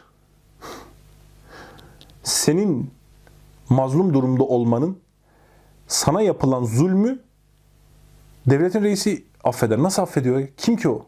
Bakın ontolojik problemi görüyor musunuz? Yahu sen kimsin benim hakkımı gasp ettiği için içeride yatan bir adama af getiriyorsun? Sen kimsin? Ben mi affettim onu? Değil mi? Ben affetmedim. Sen nasıl affediyorsun? Anlıyor musunuz ontolojik problemi? Nasıl oturtacaksınız bunu hukukunuzun içine tutarlı bir şekilde? Adam bana zulmetti. Benim şahsıma zulmetti. Benim karıma tecavüz etti. Beni öldürdü. Benim kolumu kesti. Benim bacağımı kopardı. Bilmem ne yaptı. Sen nasıl affedebiliyorsun? Senin ne hakkın var da affediyorsun? Anlıyor musunuz meseleyi? O yüzden İslam hukuku sizin bugün hukuk profesörlerinizin bilmem kaç bin tane hukuk metni okumuş profesörlerinizin koyduğu metinde ben bak gayet tutarlı bir şekilde savunabilirim İslam hukukunu. Ve sizin tutarsızlıklarınızı gösterebiliyorum. Ve bütün bunu 600 yılında o toplumun içinde yaşamış, hiçbir hukuk eğitimi almamış, hukuk üzerine hiçbir şeyin konuşulmadığı, devletin hukukun dahi olmadığı bir adamın öğretisinden alıyorum. Ve bu adamın beşer üstü olduğunu söylüyorum. Normal bir adamın zihni olamaz bu diyorum. O yüzden bugün bakın tutarsızlığınıza bakın. Hepinize söylüyorum tutarsızlığınıza bakın. Çok pis, iğrenç suç- suçlardan birini işleyen birisi içeri girdiği zaman onu içeride hapishanedeki insanlar öldürdüğü zaman memnun oluyorsunuz. Adam işte 3 yaşında çocuğa tecavüz etmiş, 5 yaşında çocuğa tecavüz etmiş. Sen neden cezalandıramıyorsun bu adamı? Demek ki memnun değilsin devletin verdiği cezadan. İçeride bir sonuç işleyince memnun oluyorsun? Senin devletinin uygulayamadığı şeyi, hukuku içeride suçlu uyguluyor. Ve sen bundan memnun oluyorsun. Demiyorsun ki bu ne kadar garip bir şey. Böyle bir sistem mi olur? Değil mi? Peki iktisadına geçelim. İktisadına geçelim. Bu şahıs ne kadar çok sahayla ilgili konuşmuş. Sosyoloji, psikoloji, iktisat, hukuk çok fazla şeyle ilgili konuşmuş. Tevhid, değil mi? Ontoloji, epistemoloji hep hepsini halletmiş bu şahıs. Ve bununla gözle görülür nesnel başarılar ortaya koymuş en başta bahsettiğimiz. İktisat olarak mesela gelin modern sisteminizle İslam'ı kıyaslayın. Bakın sizin modern sistemde binlerce insanın birleştirdiği zekanın ürünü olan bugün modern sistemle ben o şahsın sadece ortaya koyduğu şeyi kıyaslıyorum. Zekattan konuşalım mesela. Çok fazla örnek vermiyorum. Bu mesela çok fazla arttırılır örneği onu da söyleyeyim. Zekattan konuşalım mesela. Bu şahıs diyor ki vergi kardan değil maldan alınır. Yani biz vergimizi, zekat dediğiniz İslam devletinin vergisidir. Kardan değil maldan alırız. Değil mi? Siz kardan vergi alıyorsunuz bugün. yani e, aksi bir durum olmalıkça. Peki ben tüccarım ve ürün satıyorum. Kardan vergi alıyorsunuz. Mesela yüzde bir. Ben bu malı 100 liraya satacağım. 101 liraya satarım o zaman. Senin vergini bunun içine sokarım. Ve ben vergi ödemem. Ürünü satın alan sen vergi ödersin. Telefon kuruluşları bunu yapıyor mesela. Verginin ücretini direkt size fatura ediyorlar. Artık onlar daha aymazlığını yapıyorlar. Değil mi? Ben bunu size fatura ederim. E o zaman bu kapital sisteminde, bu devlet sisteminde, bu yapıda vergiyi kim öder? Ürün üretemeyen öder. Bir, memur. iki işçi. Başka hiç kimse vergi ödemez. Kardan olduğunda. Peki maldan vergi alıyoruz diyelim. Diyeceksin ki ya maldan vergi alıyor adam gene ürün üretiyor çok zengin adam. O ürünün içine sokar. Hayır adamın malı çok fazlaysa değil mi? Çok çok fazla malı var. Ürünü o kadar fazla değil. Yani çok fazla üretmiyor. Belli iş kollarında ama biriktirmiş, biriktirmiş yığmış. Bu şahıs ürünün içine o vergiyi soktuğunda çok fazla malı olduğu için ürünün fiyatı fazlaca artar. Çünkü bir orantısızlık var. Ürünün fiyatı fazlaca artar. Ürünün fiyatı fazlaca arttığı zaman serbest piyasada rekabet edemez. Çünkü daha ucuz olur diğerinin malı. Daha az vergisi olduğu için. Ufak girişimci düşün mesela. E o zaman bu şahıs ne yapmak zorunda? Bir, ya ürün sayısını çok fazla arttıracak ki o malı, o vergiyi eşit dağıtabilsin içine ki bu devlete kardır. Büyük para babalarının üretimin içine çok fazla girmesi. Ya da gerçekten maldan vergi verecek. Anladınız mı? Her halükarda kardasınız. Bugünkü sistemde bir adam parasını alsa kenara koysa, malını yığmış olsa, o yığdığı mal faize koysa ve hiçbir şey üretmese adam zarar etmez. Vergisi kardan olduğu için. Kar göstermiyor, zarar gösteriyor zaten hepsi. Üzerlerine trilyonlarca mal kayıtlı olan şirketler kar göstermiyor zaten, zarar gösteriyor. Bu bambaşka bir noktası tabii. E bir diğer nokta faiz üzerine konuşalım mesela. Bugün faize, kapitalizmin can damarıdır faiz. İnşallah uzun uzun anlatacağız daha. Çok şey anlatacağız iktisat içinde de. Faizle mücadele eden hangi sistem var? Mesela komünistler bugün faizle mücadele ediyor mu? Banka reklamlarında oynuyor. Türkiye'de solculuk taslayan, solculuk şiirleri yazan adamlar. Banka reklamlarında oynuyor. Değil mi? Hristiyanlık faizi artık meşru kabul ediyor. Kapitalizmin can damarı olan faize saldıran tek sistem İslam'dır. Bir tane sistem vardır, o da İslam'dır. Peki bu şahıs mesela şöyle söyleyeyim. Zekatta ya kardan maldan biz bunu düşünsek bu işte. Mesela ben bunu okumasaydım, İslam'daki bu farkı görmeseydim. Bunun üzerine düşünmezdim bile zekat nerede? Yani vergi nereden alınsın? Maldan mı alınsın? Kardan mı alınsın? Düşünmezdim bile. Aklıma gelmezdi yani. Ya nasıl aklına geldi bu adamın?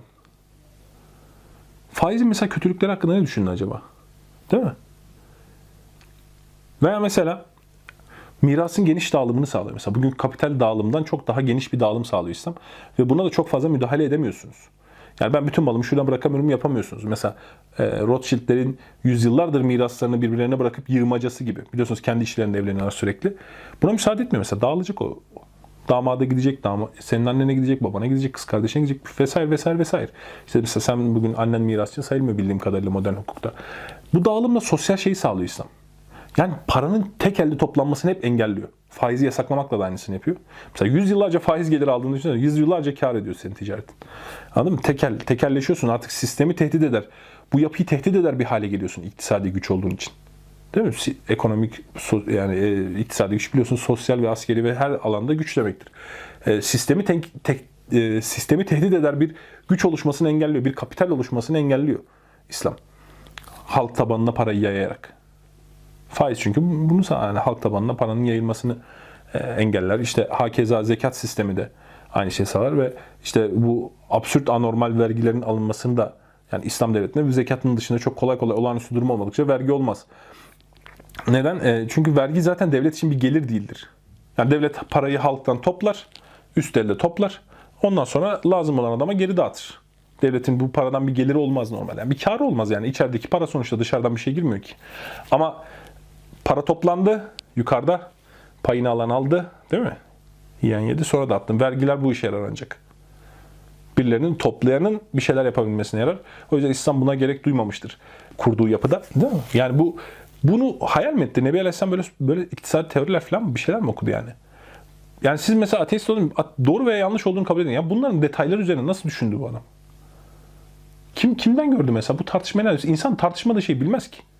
O toplumda sorun olmayan, sorusunu okumadığı şeyleri kolay kolay halledemez. Çok fazla soru gelmez insanın aklına bir şey okumadan. Bir şey duymadan, bir şey görmeden. Gelmez aklınıza soru. Çevirin mesela şeyden birisini. Herhangi yoldan birisini. Ya değişim problemiyle ilgili bir şey düşünüyor musun? değişim ya. Her şey değişti falan. Felsefedeki size değişim problemi gelir mi adamın aklına? Gelmez. Nereden bu kadar sorun aklına geldi?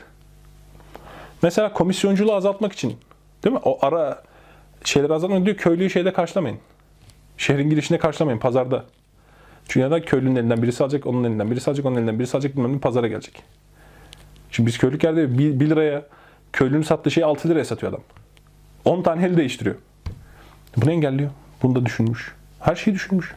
Bu kadar detay nasıl düşünmüş? Açık söyleyeyim tüm şu anlattıklarımdan sonra siz istediğiniz çok övdüğünüz filozofla kıyaslayın.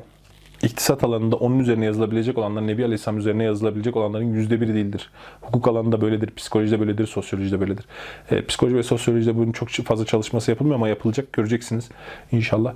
E, eğer Nebi Aleyhisselam bir filozof olsaydı, bakın tüm şu anlattıklarımızla beraber düşünün. Nebi Aleyhisselam bir filozof olsaydı, böyle bütünlüklü bir sistem, böyle detaylı bir sistem kurmuş olsaydı, o koşullar altında, o eğitimle böyle bir sistemi uygulayabilmiş ve buna göre insanlar yetiştirebilmiş, o insanlar da müthiş fetihler ve dünya tarihini etkileyecek şeyler yapmış olsaydı.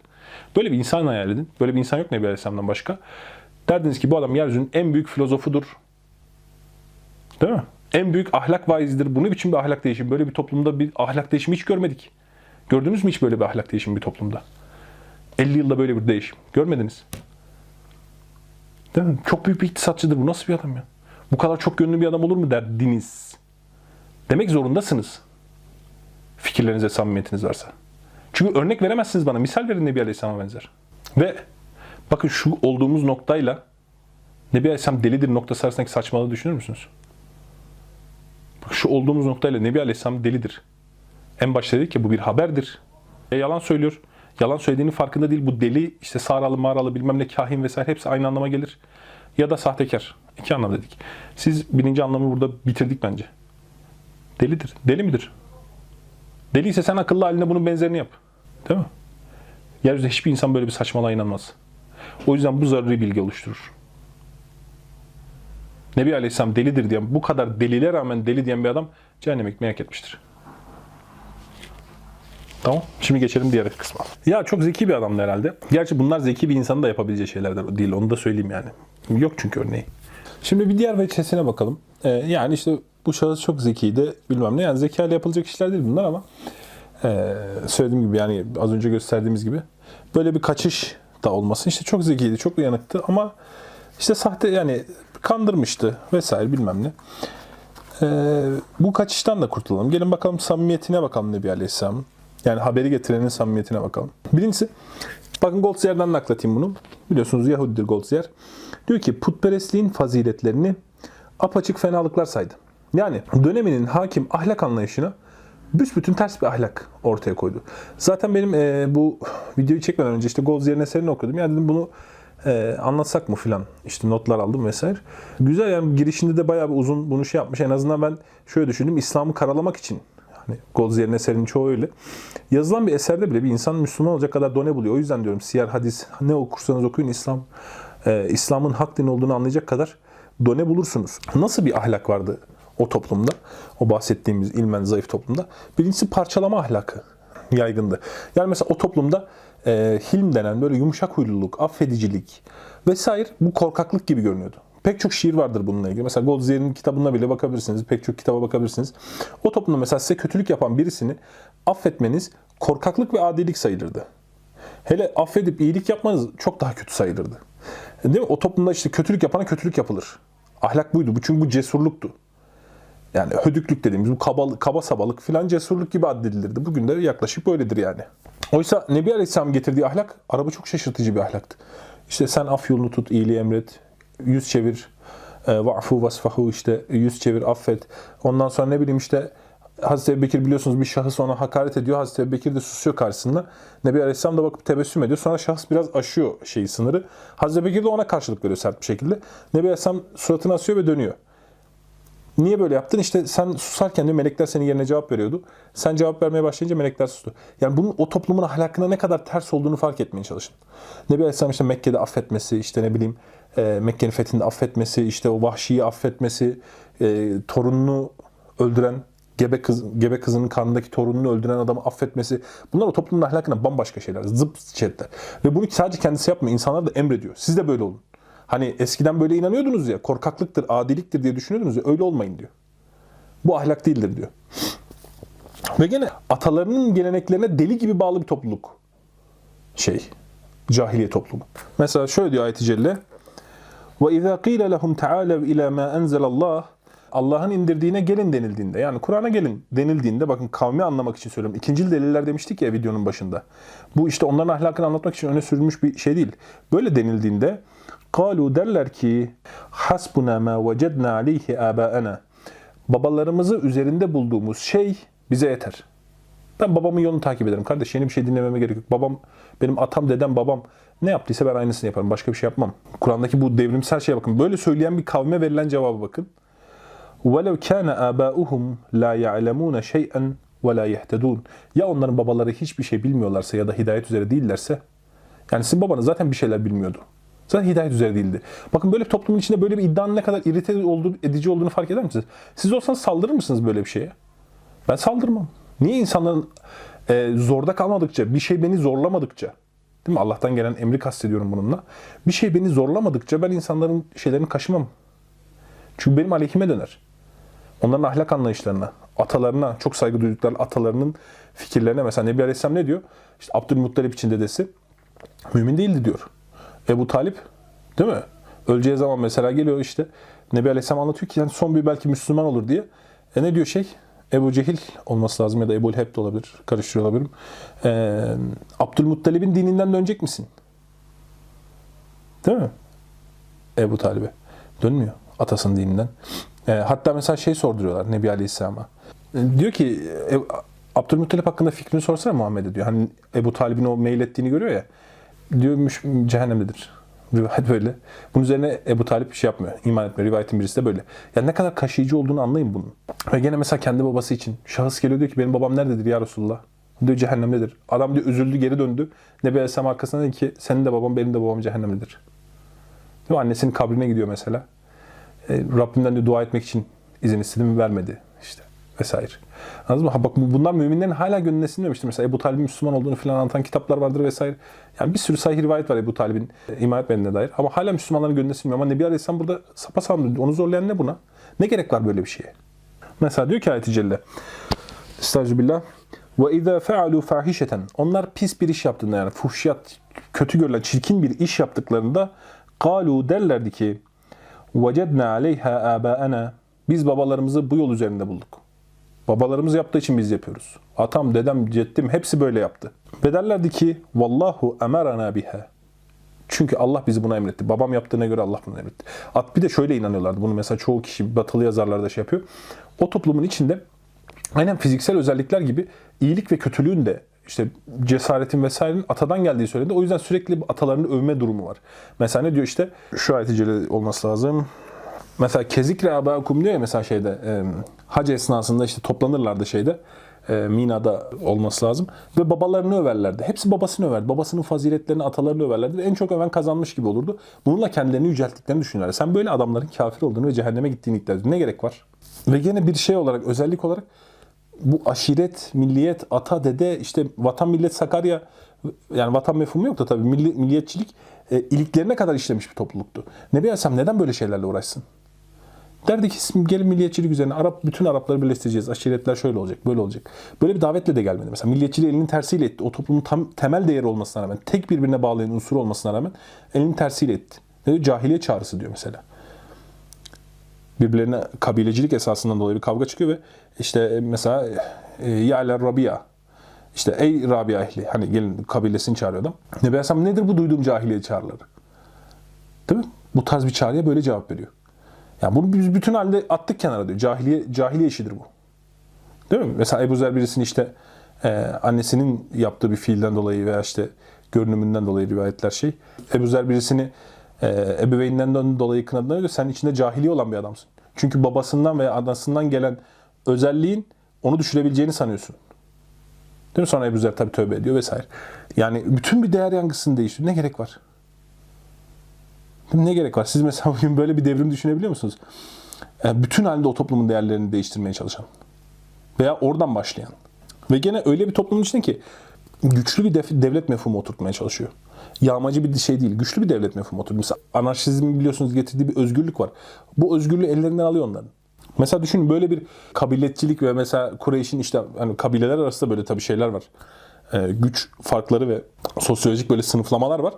Bunun içinde mesela şu çağrının nasıl bir yankı bıraktığını düşünsenize. Arap'ın acemi, acemin araba bir üstünlüğü yoktur. Yani bırakın Araplar içindeki kabileleri, acemin araba, Arap'ın acemi bir üstünlüğü yoktur. Veda hutbesinin şeyidir. Yani ne gerek var? Arap'tan başka bir adam mı vardı orada? Veda hutbesinde. Ne gerek var böyle bir şeyle onları kaşımaya? Onu zorlayan bir şey olmasa neden böyle bir şey söylesin? Değil mi? Ve yine orada din sayılan put, sihir, kehanet ve benzeri her şeyi elinin tersiyle itiyor kenara. Hepsini, bütün hepsini. Anladınız mı? Böyle bir adam samimi midir değil midir? Devam edelim. Peki neden mükellefiyetler ortaya koyuyor? Mesela müke- çok ağır mükellefiyetler. Yani Arap'ı çok zorlayacak. Yani bu adam bir şeyin peşinde diyorsunuz. Siz diyorsunuz ki bu adam çok zeki bir adam ve bir şeyin peşinde. Ya o niye namaz emretsin? Neden namaz emretsin? Neden içkiyi yasaklasın? Neden işte fuhşu yasaklasın? Değil mi? İçki ve fuhşun mesela bir düşünün. Arap şiirindeki yerine bir bakın Allah aşkına. Bütün şiirleri bununla ilgilidir. Neden böyle bir şeyle uğraşsın Nebi Aleyhisselam? Ve adamlar geliyor mesela Huzeyl. Ya diyor ben işte Müslüman olacağım ama işte hani fuhşa devam edebilir miyim? Hani bunu şart koşuyor adam. İşte oruç tutmasam olur mu? Ya oruç ne gerek var yani? Ne gerek var? Ne gerek var? Neden böyle bir şeyle şey yapsın? Mesela tarih boyunca çıkan yalancı peygamberlere bakın, Hasan Sabbah'a bakın, Müseyleme'ye bakın vesaire. Hemen mükellefiyetleri düşürmeye çalışırlar. Bir tane şey tarihi alın, İsmailiye tarihi, mesela mezhepler tarihi kitabı içinde okuyun. Sahte peygamberler böyle dini önderler vesaire. İlk yaptıkları şey bu dini mükellefiyetleri azaltmaktır. Daha çok kişi iman eder. Daha kolay olur. Mesela Pavlus'un Hristiyanlıkta yaptığı gibi. Dini mükellefiyetleri azalt. Mesela sünneti kaldır. İnsanlar Hristiyan olsun. Bunu yapmıyor mesela. Mesela İslam tarihine bakın parçalama tarihine. Yani irtidat hareketlerine mesela. Hep mükellefiyetlerin ortadan kaldırılması üzerinden yürürler. İşte biz zekat vermeyeceğiz. Bize de artık zekat düşmüyor. Tamam siz zekat vermeyin diyor. Adam peygamberliğini ilan ediyor. Tamam namazı 3'e indirdim. Namazı kaldırdım. ikindiyi kaldırdım vesaire. Yani nedir gaye nedir bunda? Niye işini zorlaştırsın ki? Zaten çok büyük işlerle uğraşmıyor mu? Az önce anlattığımız çok büyük işlerle uğraşmıyor mu? Bu adam çok zeki ama siz diyorsunuz ki sahtekar. Ya neden böyle şeylerle uğraşsın? Buna bir açıklama olmanız lazım. Bütün bu ibadetler bakın hayatın her yönünü kuşatan ibadetler ve bunu kendileri, kendisi de yapıyor. Gece namazı kılıyor. Sürekli gece namazı. Ya sen söylediğin bir yalan için gece namazı kılar mısın? Sürekli hiç mı gece namazı? Ne kadar zor bir şey olduğunu biliyor musun? Her gece bir üçte kalksana bakalım. Uykunu bir böl her gece üçte. Her gece kılıyordu Nebi Aleyhisselam bunu. Up uzun sureler okuyordu. Bir sürü kişi naklediyor bunu. Niye yalan söylesinler ki? Gerekirse savaşta kendi babasını öldüren müşrik diye. Veya kendi oğlunu öldürüyor müşrik diye. Bedir Savaşı'nda, Uhud Savaşı'nda. Öldürmüyor mu? Öldürüyor. Niye böyle bir yalan atsın ya? Sürekli gece namazı kılıyor. Sen söylediğin bir yalan için yapar mısın bunu? Beş vakit namaz kılıyorsun günde. Hadi dedim ki onu tamam şey yaptın. Siyasi bir anlam yükledin filan. Gece namazı kılıyor. Gece zikir yapıyor bir sürü. Sabah namazından sonra sağ omzunun üzerine yatıp uzun uzun zikir yapıyor. Her, hepsi herkes naklediyor. Yani gece namazını kim biliyor falan değil mi? Yanında kalan sahabiler de var. Hizmetinde bulunanlar vesaire. Niye yapsın? Oruç tutuyor. Sürekli oruç tutuyor. Ve insanların tutmadığı oruçları tutuyor. Mesela visal orucu tutuyor. Visal orucu normalde Müslümanlara yasaktır. İftar yapmaksızın peş peşe oruç tutuyor. Bunu yasaklıyor mesela müminlere. Ama kendisini 4-5 gün tuttu oluyor. Beni Rabbim yediriyor içiriyor. Siz karışmayın. Siz tutmayın diyor. Sen niye yaparsın bunu ya? Bakın iki profili birleştirmeye çalışsanız az önce saydığım şeyleri yapan adam bunları da yapıyor. Bütününe bir bakın. Tamamını düşünün yani. Bu emir ve yasakların, İslami emir ve yasakların çok zor görünen işte şey olan emir yasakların. Yani neden neden? Ne gerek var? Hangi toplumsal ender böyle bir şeyle çıkmış? Ya da mesela nesebi çok güçlü olan insanlarla niye çatışsın? Sen olsan çatışır mısın? Ben olsam çatışmam. Güçlü insanları yanıma almaya çalışırım öncelikle. Zenginlerle çalışıyor. Bakın hep hep köleler, azat edilmişler, orada yakın olmayanlar. Önce koşanlar hep zayıflar, ezilmişler mesajına. E madem bir şey istiyor, güçlü bir davetle çıkmak istiyor. Niye Kureyş'in büyüklerini almadı? Nesebi de uygundu, hepsi de akrabasıydı, zengindi de. Bunlar niye elini tersiyle etti ki? Bunlar defalarca orta yolda buluşma talebiyle geldi. Az önce bahsettiğimiz ayette olduğu gibi işte Veddu lev tudhinu filan ayetinde bahsettik ki. E neden bunlarla şey yapmayı kabul etmesin değil mi? Ya diyorlar ki sövme sadece putlarımıza. Tamam sen anlat tevhid, mevhid, güzel işler filan. Benim putuma sövme sadece. Ben ticaret yapıyorum bununla. Geliyor adam ta nereden? Ben burada mal satıyorum ona. Kureyş'in başka bir şey yok ki. Burada ürün yetişmez. Gel sen iktidarımızı yapalım diyorlar. Bunlar var rivayetlerde. Değil mi? Gel sen önderimizi yapalım. Bunu kabul edebilirdi. Niye o kadar uğraşsın ya? Bu kadar ezi, ezi, eziyete, çileye, bu kadar suikast girişimine ne gerek var? Kaç defa ölümden Nebi Aleyhisselam? Ne gerek var? Niye uğraşsın bunlarla? Bunlar samimiyetini göstermez mi insanı? Siz böyle bakın samimiyet mesela insan hissedebildiği bir şeydir. Etrafınızda böyle bir insan var mı? Bu kadar şeye yüz çevirecek. Hayır ben bunu da istemiyorum, bunu da istemiyorum. Ben çünkü hedefim bu filan diyecek. Siz diyeceksiniz ya bu adam sahtekar herhalde. Kendi işini zorlaştırmaya çalışıyor. Böyle yapar mısınız yani insanlara? Böyle mi bakıyorsunuz? Veya gelin mesela tekil örneklerden bakalım. Mesela bu şahıs e, kıyamet anlatıyor. Bakıyorum kendisi de inanıyor. Yani anlattığı şeye inanıyor. Mesela diyor ki Hazreti Ayşe güneş tutulduğunda işte kıyametin belki başlangıcı mı alamet olarak filan diye korkar kusuf namazı kılardı mesela. Uzun uzun namaz kılardı. Korkar diyor Hazreti yani raviler, sahabeler anlatıyor bunu. E, bu adam inanıyor demek ki anlattığı şeye. Değil mi? Yani siz çünkü şöyle diyorsunuz. Bu adam işte e, çok uyanık bir adamdı işte sahtekar bilmem ne ama inanıyor belli. Anlatı yani e, şöyle demeni sormasın bu adam buna inanıyorsa yani siz inanmıyorsunuz yani çok absürt görüyorsunuz ya. E, deli olması lazım adam Allah'tan duyduğuna inanıyor. Bunda hemen inandığı zaman deli deli olduğu zaman ilk anlattığım şeyler karşına çıkacak. E bu adam sahtekar desen niye inansın ya bu kadar korksun kusur namazı kılıyor mesela. Rüzgar estiği zaman diyor çok bir gerilir Nebi Aleyhisselam diyor rüzgar estiği zaman. Neden diyor at kavmini de helak eden şey diyor böyle bir rüzgarla başlamıştı. Onlar yağmur geleceğini sanır. Daha ayet-i celile E demek ki inanıyor. Anlattığı şeye. Hayatını etkiliyor, psikolojisini etkiliyor. Veya mesela çok daha tipik bir örnek vereyim size. Oğlu Hazreti İbrahim ölüyor daha bebekken. Ve Hazreti İbrahim öldüğünde e, eş zamanlı şey denk geliyor.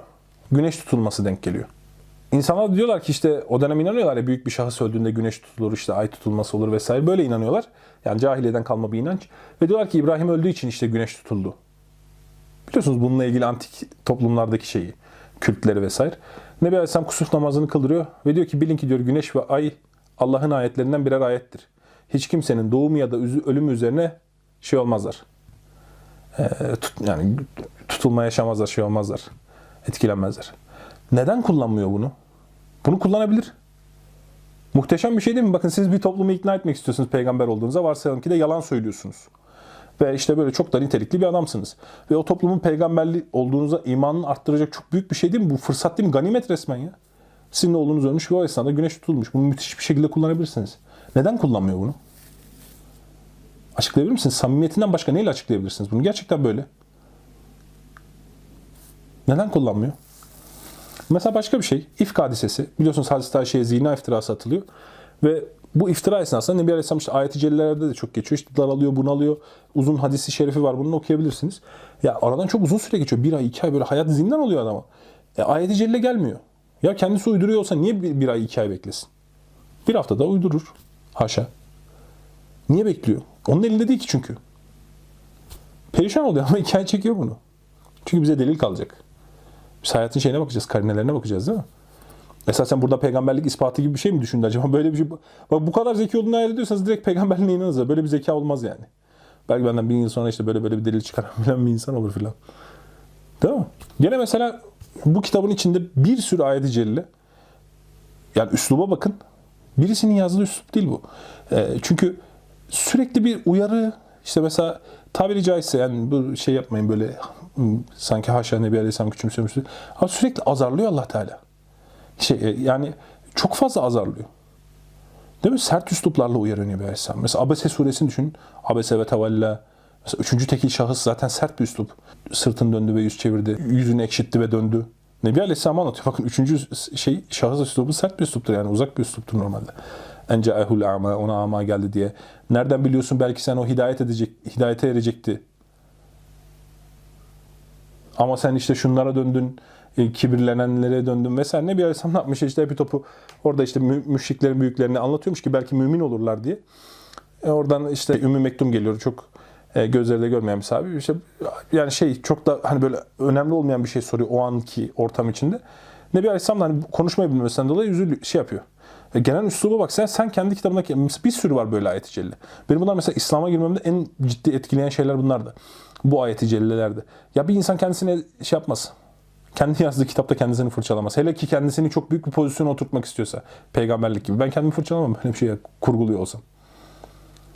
Değil mi? Ve şöyle hayal ediyorlar herhalde. Yani Nebi Aleyhisselam'ın bir e, yalancı olmadığı biliniyordu. Yani bu bütün mümin, müşrik herkesin naklettiği bir şey. Yani aksine bir şey bilmiyoruz en azından. E, ve Kur'an diyor ki işte sen onların içindeydin. E, onların içinde yaşadın. Bakın bunu delil gösteriyor. Siz onun ahlakını biliyorsunuz. Değil mi? E, bunu delil gösterebiliyoruz. Yani biz takriben işte iyi ahlaklı falan birisi olduğunu tahmin edebiliriz. Ve yalan söylemedi. Ya bu 40 yaşından sonra bütün yalanları bir anda mı söylemeye başladı? Ve gene mesela bu kitaplarımızda çok yaygındır böyle. Bir Riyazu Salim falan okusanız bin tane delil bulursunuz. İbadeti ve zühdü bütün samimiyetini gösteriyor. Değil mi? Yani Hazreti Ayşe diyor mesela bunu. Muhammed şey Ali Muhammed'in evinde diyor. Muhammed Aleyhisselam'ın evinde iki ay ateş pişmediği olurdu diyor. Yani iki, iki ay sıcak yemek olmaz. Sadece diyor iki e, şey su ve hurma olurdu mesela. Yani ne bütün devlet onun devlet. Her şeyi o. Ne söylese o.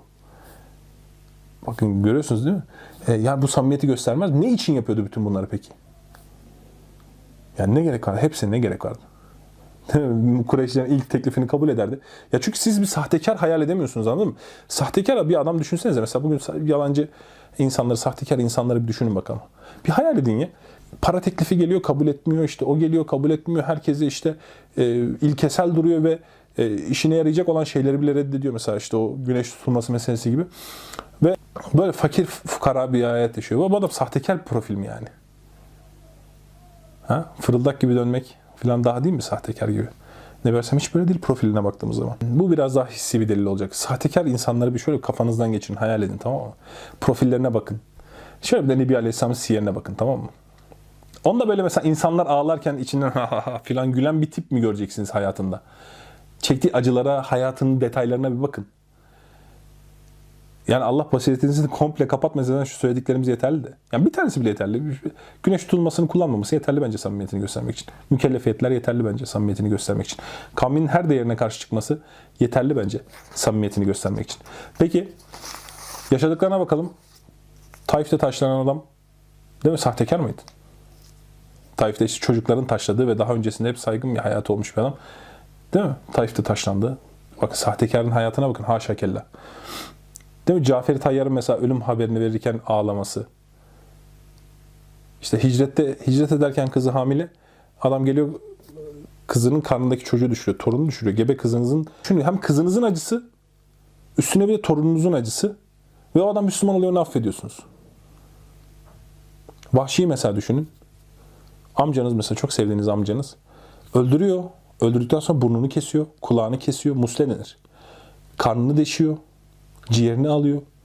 Göğsünü açıyor yani komple. Amcanız o halde gördüğünü düşünsenize. Onu yapan adamı düşünün. Ve bu adam Müslüman oluyor onu affediyor. Ya hangi sahtekar eline güç geçtiğinde bu kadar şey olur? Merhametli ve affedici olur. Hiçbir sahtekar görmediniz hayatınızda.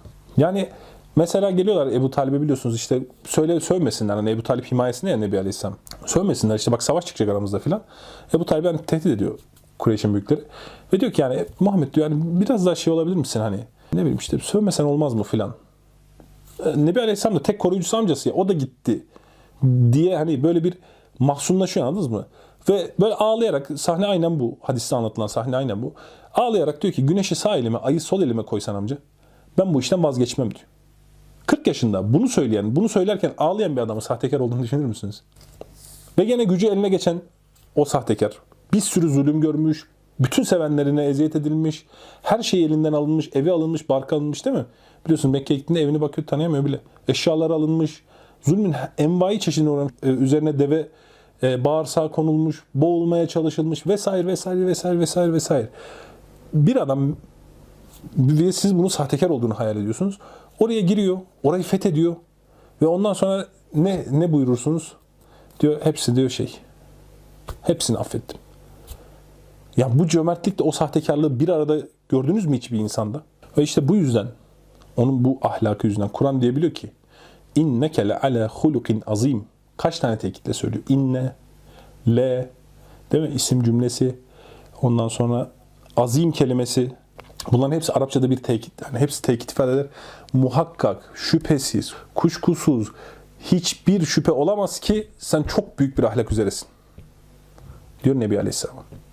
Kur'an bunu söylüyor ve kimse itiraz edemiyor. Anladınız mı? Kur'an'da olan meselelerin özü budur. Hayır Muhammed ahlaksızdır diyen bir tane bile şey yok. İtiraz yok. Çünkü öyle bir itiraz olsa Kur'an ona cevap verirdi. Kur'an'da böyle bir şey bulunuyoruz. Hiçbir delil yok buna itiraz olduğuna dair. Şimdi siz böyle bir adam sahtekar olduğunu iddia edeceksiniz. Ben de gülerim. Peki bu şahsın getirdiği habere bakıyoruz. Dördüncü veçeye geçtik. Gayb haberlerine bakalım. Daha önce biz bunu 20 dakikalık bir videoda çektik kısaca. Ama irticalen konuştum. Cerrahoğlu'nun tefsir usulünü anlatıyordum. Orada çok kısa geçmiştim mucizeleri. Ben birkaç tane daha ilave edeyim diye Kur'an'ın şeyine ilave edeyim diye. İçindeki gayb haberlerinden bahsedeyim Kur'an'ın. Ee, o, video derli toplu olsun istediğim için burada tekrar anlatacağım aynı şeyi.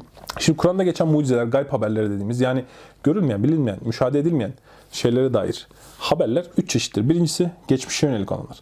Geçmişe yönelik olanlar nelerdir? Peygamber kıssalarıdır. Nebi Aleyhisselam hiçbir eğitim almamıştı. Bu kavmi tarafından biliniyordu.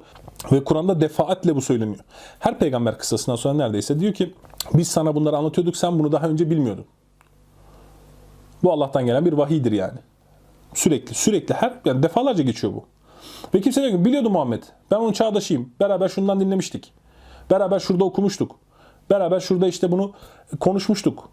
Hiç kimse demiyor. Hiç kimse böyle bir şey söylemiyor. Demek ki Nebi Aleyhisselam bunları bilmiyordu. Bununla ilgili bir eğitim almamıştı.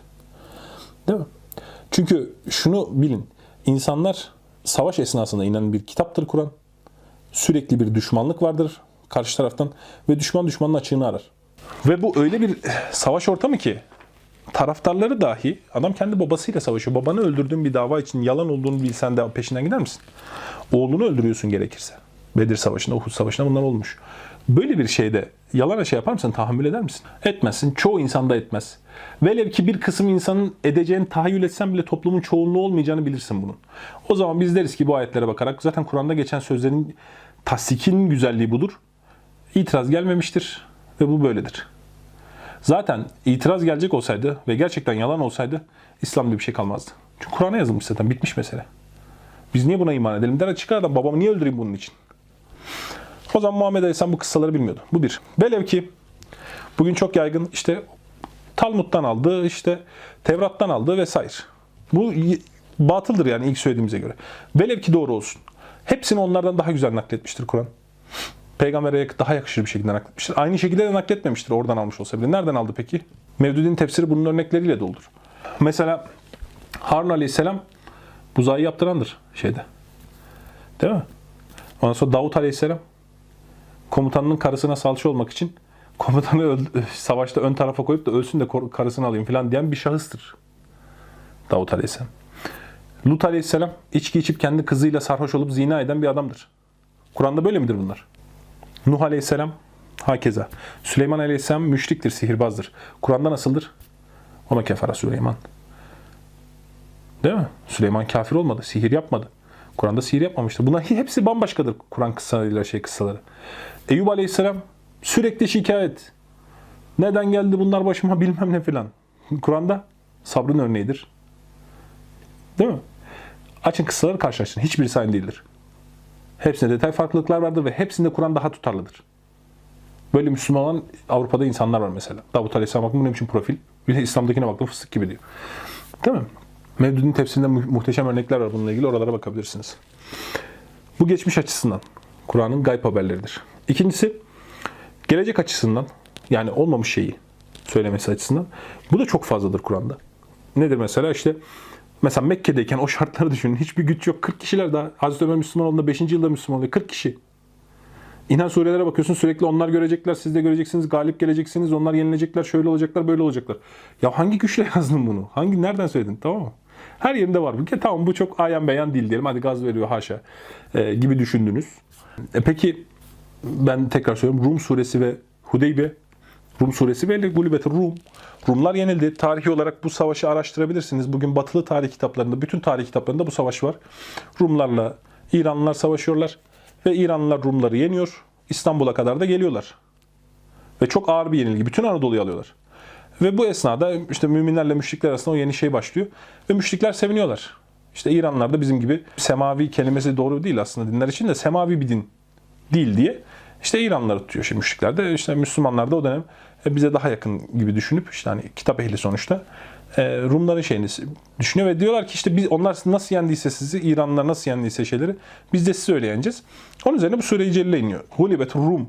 Rumlar yenildi diyor. Ve bir daha senin içinde tekrar alacaklar. Tekrar kazanacaklar. Bir daha senin normalde 3 ila 9 yıl arası bir süreyi ifade ediyor Arap dilinde. Ve e, Müslümanlar da o gün sevinecek diyor. Tamam. Ve e, hani Bizans yıkılıyor mu falan diye konuşuyor. İstanbul'a kadar gelinilmiş, taht kavgaları var vesaire. Her neyse bu süre içinde, bu 3 ila 9 yıl içinde hatta iddiaya giriyor biliyorsunuz Hazreti Ebubekir'le e, bir müşrik. İşte iddianın süresi kısa Nebi Aleyhisselam diyor ki bir daha senin ifadesi 3 ile 9 yıl arasını ifade eder. Süreyi uzat, iddiayı büyüt. O dönem daha şey haram kılınmamış. Bahis. Ve işte İstanbul şeyde Bizans içinde bir darbe oluyor. Tekrar şey yapıyorlar. Ve bütünüyle atıyorlar Anadolu'dan Persleri. Ve aynı sene içinde Bedir Savaşı oluyor. Bedir galibiyeti geliyor. Şimdi bu bir mucize değil midir? Geleceğe dair. E yani bunu nasıl açıklayabilirsiniz? Şimdi bu oldu sonradan yazıldı dese hiçbir anlamı yok. Değil mi? Yani çünkü ileri, ileriye doğru, üslup sürekli ileri doğru. E, olmuş bir şeye de ileri doğru konuşulur mu? Ne kadar saçma. E, demek ki bu bir mucizedir. Sarihen bir mucizedir. Başka hiçbir şey olmaksızın yeterli bir mucizedir. Nereden bilebilir yani bunu? Süre veriyor bir de. Hem de o şartlar altında. Değil mi? Mesela sizin sosyoloji profesörleriniz böyle tahminler yapabiliyor mu? Ne Beşere mi bağlıyor? Bunu neye bağlıyorlar mesela? Ben merak ediyorum. Birisi çıksın mesela bize açıklasın birisi. Desin ki bu şundan dolayıdır. Yani çok öngörülüydü filan falan. Ya hangi eğitimle o kadar öngörülüydü? Sen hangi sosyoloji profesörünüz işte Irak'taki düzenin ne zaman kurulacağını yıl olarak öngörebilir? Hudeybiye'den bahsedelim. Nebi Aleyhisselam rüya görüyor. Rüyasında umre yapıyorlar. Umre için yola çıkılıyor. Silah alınmıyor yanlarına. Ve Müşrikler karşılıyor işte. Girmelerine izin vermiyorlar Mekke'ye ve silahlılar. Yani savaş çıkmasın diye bir barış anlaşması yapılması gerekiyor ki onlar da hacılara zarar verip pozisyonlarını bozmak istemiyorlar. Arap dünyasındaki yani işte Kabe'nin sahibi misiniz siz falan dini bir yer olduğu için. Ve burada bir barış anlaşması yapılıyor. Nebi Aleyhisselam da şartları kabul ediyor ve şartlar Müslümanların çok aleyhine görünüyor. İşte ne bileyim işte sizden e, bir yani Medine'den birisi kaçarsa müşriklere, müşrikler onu iade etmeyecekler mesela ama e, müşriklerden birisi Müslümanların yanına kaçarsa Müslümanlar iade edecekler. Mesela bu bir şey bir şart. Ha, eşit olmayan bir şart. Ve bu sene umre yapmayacaksınız diyor. Tamam seneye yapacaksınız. Bu da işte Nebi Aleyhisselam sanki rüyası doğru çıkmamış gibi bir şey oluşturuyor. Ve hatta tam anlaşma imzalanırken bir Müslüman zincirler, ayak, ayakları zincirle babası zincirlemiş ki hani Müslüman olmuş ama Mekke'den çıkamıyor. izin vermiyorlar. O esnada oraya geliyor ve anlaşma imzalanmış henüz. Nebi Aleyhisselam'a şey yapıyorlar. Diyor anlaşma imzaladık. Bu bizle gelecek. Çünkü siz iade etmek zorundasınız geleni. Anlaşmanın şartına göre. Ve Müslümanların çok ağırına gidiyor bu. Adam Müslüman kardeşini bırakıyor orada. Adam kaçmış gelmiş ama alamıyorsun. Çok ağırına gidiyor Müslümanların. Ee, o yıl umre, umre yapamamak da çok ağırına giriyor. Mesela Hazreti Ömer dönüşte diyor ki biz hak üzere değil miyiz? Evet diyor. Do- söylediğim şey doğru değil mi? Evet. E, sen rüya görmedin mi? Diyor ben bu sene diye bir şey görmedim. Ben sadece umre yaptığımızı gördüm diyor. Tamam. Ve peki diyor biz haklıysak neden bu zillet anlaşmasını kabul ediyoruz? Hazreti Ömer. Ve bütün Müslümanlarda bu yılgınlık oluyor. Tamam? Yani böyle bir bakın bütün insanların zihni Bir anda biz mağlup muyuz? Durduk yere mağlup olduk. Hiçbir şey yok. Anlaşma bizim aleyhimize. Biz niye bunu kabul ettik? Psikolojiye giriyorlar. Nebi Aleyhisselam da hatta çok üzülüyor filan işte. Uzun yani uzun. Tekrar şey yapmayayım. Ve sonrasında Fetih Suresi iniyor. İnsanlar Fetih Suresini yanlış bilir. Mekke fethedildiğinde inmiyor Fetih Suresi. Hudeybiye Barışı'nda iniyor. Mekke'nin fethinden iki yıl önce. Ne diyor? İnna fetahna leke fethan mubina. Muhakkak biz sana apaçık bir fetih verdik. Bu anlaşma apaçık bir fetihtir. Hazreti Ömer biliyorsunuz bu şeyi naklediyor. Ben de öyle olunca diyor kalbim sakin diyor. Bu nasıl fetih olabilir? Diyor, kimi öngörebilir? Hiç, top- o toplumda hiçbir, hiç kimse öngörememiş. Böyle bir barış anlaşması ve gerçekten İslam işte söylediğimiz gibi başlangıçta Hayber'i o aradaki Mekke ile imzalanan barış döneminde fethediyor. Daha sonrasında Arap kavimlerinin çoğu e, o barış ortamında davet yapılabildiği için Müslüman oluyor. Ve iki yıl sonra o hani denk güçler gibi görünen iki, iki güç var ya. Birisi diğerine direkt teslim alıyor. Savaş bile olmuyor Mekke'nin fethinde. Ve bu apaçık fetih iki yıl sonra ancak anlaşılabiliyor. Bu bir mucize değil midir? Yani bunu Nebi Aleyhisselam öngörüsüyle mi açıklıyorsunuz? Nebi Aleyhisselam bu öngörüye sahip olduysa bunu nasıl elde etti? Onu nasıl açıklıyorsunuz? Devam edelim. Tahrim suresi. Evet. Şimdi geçmişe dair bir gayb haberinden bahsettik. Geleceğe dair bir gayb haberinden bahsettik. Bir de anına dair bahsedelim. E, biliyorsunuz Tahrim suresinde bir bal şerbeti muhabbeti var. Nebi Aleyhisselam'ın eşlerinden birisinin bal şerbeti hediye geliyor. Nebi Aleyhisselam da çok seviyor balı. Biraz daha uzun duruyor sanki yanlarında. Diğer eşleri de kıskanıyor bu durumu. Ve kendi aralarında anlaşıyorlar. Diyorlar ki Nebi Aleyhisselam ağzından megafir kokusu geliyor. Yani megafir kötü bir koku. Ve Nebi Aleyhisselam bu konuda çok hassastır kötü koku konusunda. De, diyelim ki hepimiz beraber yanımıza gelin. Ya Resulallah ağzında bir şey kokuyor. Ne yedin sen filan. İşte bal işte arı balı şuradan almıştır. Orada da işte megafir var. işte kötü kokuyor filan. Hepsi anlaşıyorlar ve bu şekilde bir şey yapıyorlar. Nebi Aleyhisselam da diyor ki bir daha diyor o baldan yemeyeceğim filan vesaire. Ee, ve bunun üzerine Tahrim suresi iniyor. Tamam. Ee, yani kendine neden haram kılıyorsun vesaire diye yani detayları da var bu işin. Ve burada mesela bir ayet-i celle var. Diyor ki ve onların yani bu çok şeye girmeyeceğim, hadise girmeyeceğim. Direkt ayet-i cellelerin kendisi şunu net bir şekilde delaletini gösteriyor. Yani bir şeyler gizlenmiş ve diyor ki mesela فَلَمَّا نَبَّأَتْ بِهِ وَاَزْهَرَهُ اللّٰهُ Ee, onlara bildirildiğinde ve Allah işi açığa çıkardığında aleyhi arrafa ba'dahu ve a'rada an ba'd.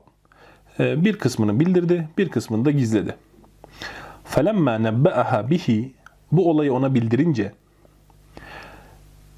Galet dedi ki, eşinden bahsediyor. Men enbe'eke hâzâ. Bunu sana kim bildirdi? Yani biz bunu gizli tutuyorduk. Yani bir şey var. Bu hiç hadisin bağlamına da girmeyin hatta. Bunu sana kim bildirdi diyor eşi. Ya nereden öğrendin bunu? Diyor ki, Kale nebbe'eniyel alimul habir. Bunu bana alim ve habir olan bildirdi. Yani biz bir şey gizlemiştik. Sen bunu nereden öğrendin? Nasıl biliyorsun bunu? Bil- Bana bunu alim ve habir olan bildirdi. Şimdi peygamber zevciler açısından düşünün. Sürekli namaz kılıyorsunuz. Sürekli bir mükellefiyet durumu var. Zaten durumunuz iyi değil. Sürekli fakirsiniz. Nebi Aleyhisselam'ın eşleri. Evi hep fakirdi. Yani bu yalan olsa mesela söylemez misiniz? Veya işte e, aynı istekle ibadetlerinizi yapabilir misiniz? Yapmazsınız. Ama Allah Teala bunu bildirmiş. Ve onlar da e, buna şaşırmışlar değil mi? Bu Kur'an'ın içinde net bir üsluptur. Nebi Aleyhisselam hanımlarından hiçbirisi de bu olaydan sonra işte mesela bir yalan olsaydı haşa hepsi yani bir gevşeklik olur. Siz mesela düşünün kendinizi böyle çok motive bir iş yapıyorsunuz sonra bir bakıyorsunuz yalancı. Ha. Bunun için mi uğraştık hep? Böyle hayal kırıklıklarınızı düşünsenize. Böyle bir şey olmuyor işte. Bak, haber vermiş. Anı haber vermiş. O an. Evet. Ayrıca e, bir diğer kısmı da bu gayb şeylerin dışında mucizeler, hadislerde olan mucizeler. E, Bunlara değinelim. Bunlara çok uzun uzun değinmeyeceğim. Çünkü bugün çok tartışması var. Biz hadis usulü anlatmadan bunu anlatsak e, çok da anlaşılmayacak. Ama şunu söyleyebiliriz e, hadislerle ilgili gelen mucizelerde. Yani teker teker hadisleri kabul etmiyorsunuz var. İşte Nebi Aleyhisselam pek çok mucizesi var bu konuyla ilgili. E, kimini 10 kişi, kimini 5 kişi sahabeden sadece söylüyorum. Nakletmiş vesaire 3 kişi, 5 kişi, 7 kişi. Ama bütün hadisleri topladığınızda bu inkar mümkün olmayacak derecede kalabalık bir gruptan mucizevi bir şey yani olağanüstü bir şeyin olduğu haberi gelmiştir. Bunu İmam Gazali söylüyor. Yani tek tek bir hadisi kabul etmediniz diyelim. Ama haberlerin tamamını topladığınızda belki 200 kişi, 300 kişi, 500 kişi böyle mucizevi şeyler naklediyor. O zaman biz burada bu haberlerin de gerçekliğini tasdik ederiz. Gene söylediğim sebepten dolayı kimse durduk yere babasını öldürdüğü bir iş için yalan söylemez diye düşünürüz ya da bunu çoğunluk yapmaz diye düşünürüz. Ve şunu da söyleyelim mesela Miraç'la ilgili. Miraç biliyorsunuz hissi olmayan bir mucizeydi. Yani insanların görmediği, şahit olmadığı e, bir mucizeydi. Ve bu mucizeden sonra mesela bu olaydan sonra açıklandı pek çok kişinin dinden çıktığı rivayet edilir. Öyle saçma şey mi olur işte uyduruluyor falan diye. Bu bize neyi gösterir biliyor musunuz? Diğer mucizelerin hissi olduğunu gösterir. Demek ki sağlam olmayan mucize nakledildiğinde bu adamlar böyle sorgusuz, sualsiz falan iman ediyor değillerdi. Pek çok yani itiraz edebiliyorlardı mesela. Dinden çıkabiliyorlardı. Diğer mucizelerin hissi olduğunu, Kur'an'daki mucizelerin en azından ispatının mümkün olduğunu gösterir dinden çıkma olayları olmadığı için. Çünkü bu adamlar şahit olmuştu bu olaya. Diğerine şahit olmamışlardı. Şimdi gelelim Kur'an'ın belagatı meselesine. Güzel kardeşim. Sen şimdi benim karşımdasın. Ve bir eğitim almışsın. Bana böyle bir kitap getirsene. Bunları içeren, bu özellikleri haiz, saydığım özellikleri kapsayan, içinde işte hukuk kuralları olan, iktisat kuralları olan, sosyolojik, psikolojik unsurlar barındıran, e, böyle başarılı olmuş, toplum değiştirmiş, bilmem ne yapmış veya hadi toplum değiştirmesi falan çok ekstrem şeyler yani. Ve ahlakları değiştiren, toplumları değiştiren bir kitap yazsana. Sen çok daha eğitimlisin. Şartların çok daha iyi Nebi Aleyhisselam'a göre. Bir kitap yazsana bana böyle. Ve bu yazdığın kitap şiir şeklinde olsun. Değil mi? Hukukçularınız. Bakın bunu, bunu net bir şekilde söylüyor. Mesela Kur'an bunu net bir şekilde söylüyor. Değil mi? Allah'tan başka yardımcılarınızı da çağırın. Ne demek bu? Hukukçular toplansın. Hukukçular, iktisatçılar, ne bileyim işte neler sağlık filozoflarınız toplansın. Ondan sonra e, sosyologlarınız, psikologlarınız toplanın. Toplanın. Bu Kur'an'dan daha güzel. Bak Türkçe edebiyatçılarınız toplansın. Bu Kur'an'dan daha güzel bir şiir koysanız ortaya. Çünkü Kur'an bunlarla böyle avam halka falan da şey yapmıyor. Şairlere şey yapıyor. Nefek, Necip Fazıl'ın şiirlerinden güzel diyor bu kitap. Bu unsurları barındırıyor olmasına rağmen. Ve şiir böyle Türkçedeki gibi falan bir şey değildir Arap dilinde. Araplarda. Şiir hayattır Araplarda. Ha böyle Necip Fazıl falan hani çok Türkçede en büyük şairlerden birisidir ama Araplarda şiir başka bir şeydir. Hani bu çok anlatılır mesela işte Kabe'nin duvarına işte yedi şiir asılırdı vesaire. Bu gerçektir mesela kısa değildir. Bakın ben burayı şeyden topladım. Bu tarih kısmını gene Goldzier'den topladım. Daha sağlam oluyor bence delil. Mesela münafere toplantıları yapıyorlar değil mi? İşte övünme, atışma hep bunlar şiir şeklindeydi. Mesela savaş başlatıp bitirme bu var. Tarihi bir vakadır. Şiirden dolayı savaş başlıyor. Mesela şiirle hicvediliyor bir şey e, aşiret ve aşiretin adı o kadar kötü anılmaya başlıyor aşiret adını değiştiriyor. Bir şairin hicvinden dolayı. Ve o toplumun övgüleri yani kendini övmek istediğinde aşiret veya bir matem tutmak istediğinde hep şaire muhtaç. Mesela savaşlar esnasında ücretle şair tutuyorlar. Karşı taraf hicvetsin diye. Ve e, şairlik öyle bir şey ki mesela şiirle ilgili mesela Kur'an'a hep şiir benzetmesi yapıyor cahiliye Arapları. Üslubu şa- e, şiirsel olduğu için yani. Şiirle ilgili mesela Mecnun filan şeyler hep oradan geliyor. Yani şairlerin böyle bir cinlerle bağlantısı olduğu kehanet gibi ve benzeri unsurları barındırdığını düşünüyor. Bir böyle birazdan mistik ve üst düzey bir şey düşünüyor. O yüzden mesela Goldziher şöyle demiş. Şair olmak cahiliye Arabında kamil insan olma vasfıdır. Bugün Türkiye'de böyle değildir mesela. Bizden çok daha şiire değer veren bir toplum oldukları çok açık. Ve mesela e, böyle bir sosyo e, sosyoekonomik düzey koyduğunuzda şiire bunun çok çarabeti olduğu çok açık. Yani mesela Gazali diyor işte bu fıkıh bugün çok para ediyor. O yüzden çok fazla fıkıhçı var. E, şu çok para ediyor. Çok fazla bundan var. Herkes oraya gider yani insan e, burada bir bakteri davranışı gibi ürünün çok olduğu yere doğru meyleder. Şairlerin de çok olduğu varsayılır. Ve Kur'an bunların tamamına meydan okuyor. Ve bunu nasıl yapıyor? Bakın gene burada mucizesini katmerliyor. Her seferinde mucizesini katmerliyor Kur'an. Ne Aleyhisselam daha önce hiç şiir yazmadı mesela bu toplumda. Bu hiç nakledilmedi. Olsaydı insanlar merakla bunu nakleder, naklederler değil mi şiirlerini? Hadisler gibi. Heyecanla naklederler. Nebi Aleyhisselam şiiri. Bundan hiç kimse de gocunmazdı. Hiç şiir yazmadı. Yok yani şiiri. Ondan sonra şiir ezberleyemiyordu bile. Çoğu zaman e, Hazreti Bekir düzeltiyordu mesela okuduğu şiirleri. Ee, Allah mucizeyi pekiştirecek ya. Yani bu mesela şey yapmıyor mu sizi? Mesela hiçbir şey olmasaydı, Kur'an işte şu saydığım muhtevanın hiçbirisi olmasaydı, sadece şiir yönünden bu belagatı koyması bile şeydir. Ve Kur'an'ın belagatı e, böyle normal bir belagat değildir. Yani bunların sadece üstünde olmakla alakalı bir şey. Bakın siz bu dili bilmiyorsunuz ama Kur'an okurken keyif alır kulağınız. Şiirsel şeyinden, tınısından dolayı. Mesela sosyal deney videoları var internette. Yurt dışında insanlara dinletiyorlar mesela Kur'an'ı. O tınıdan keyif alırsınız. Anladınız mı? Bunu sağlıyor mesela Kur'an'ın şeyi. Ve müsteşrikler dahil Arapçadan anlayan her adam bunu söylüyor. Her adam söylüyor. Yani bir tane biliyorsun e, ismini hatırlayamayacağım ya.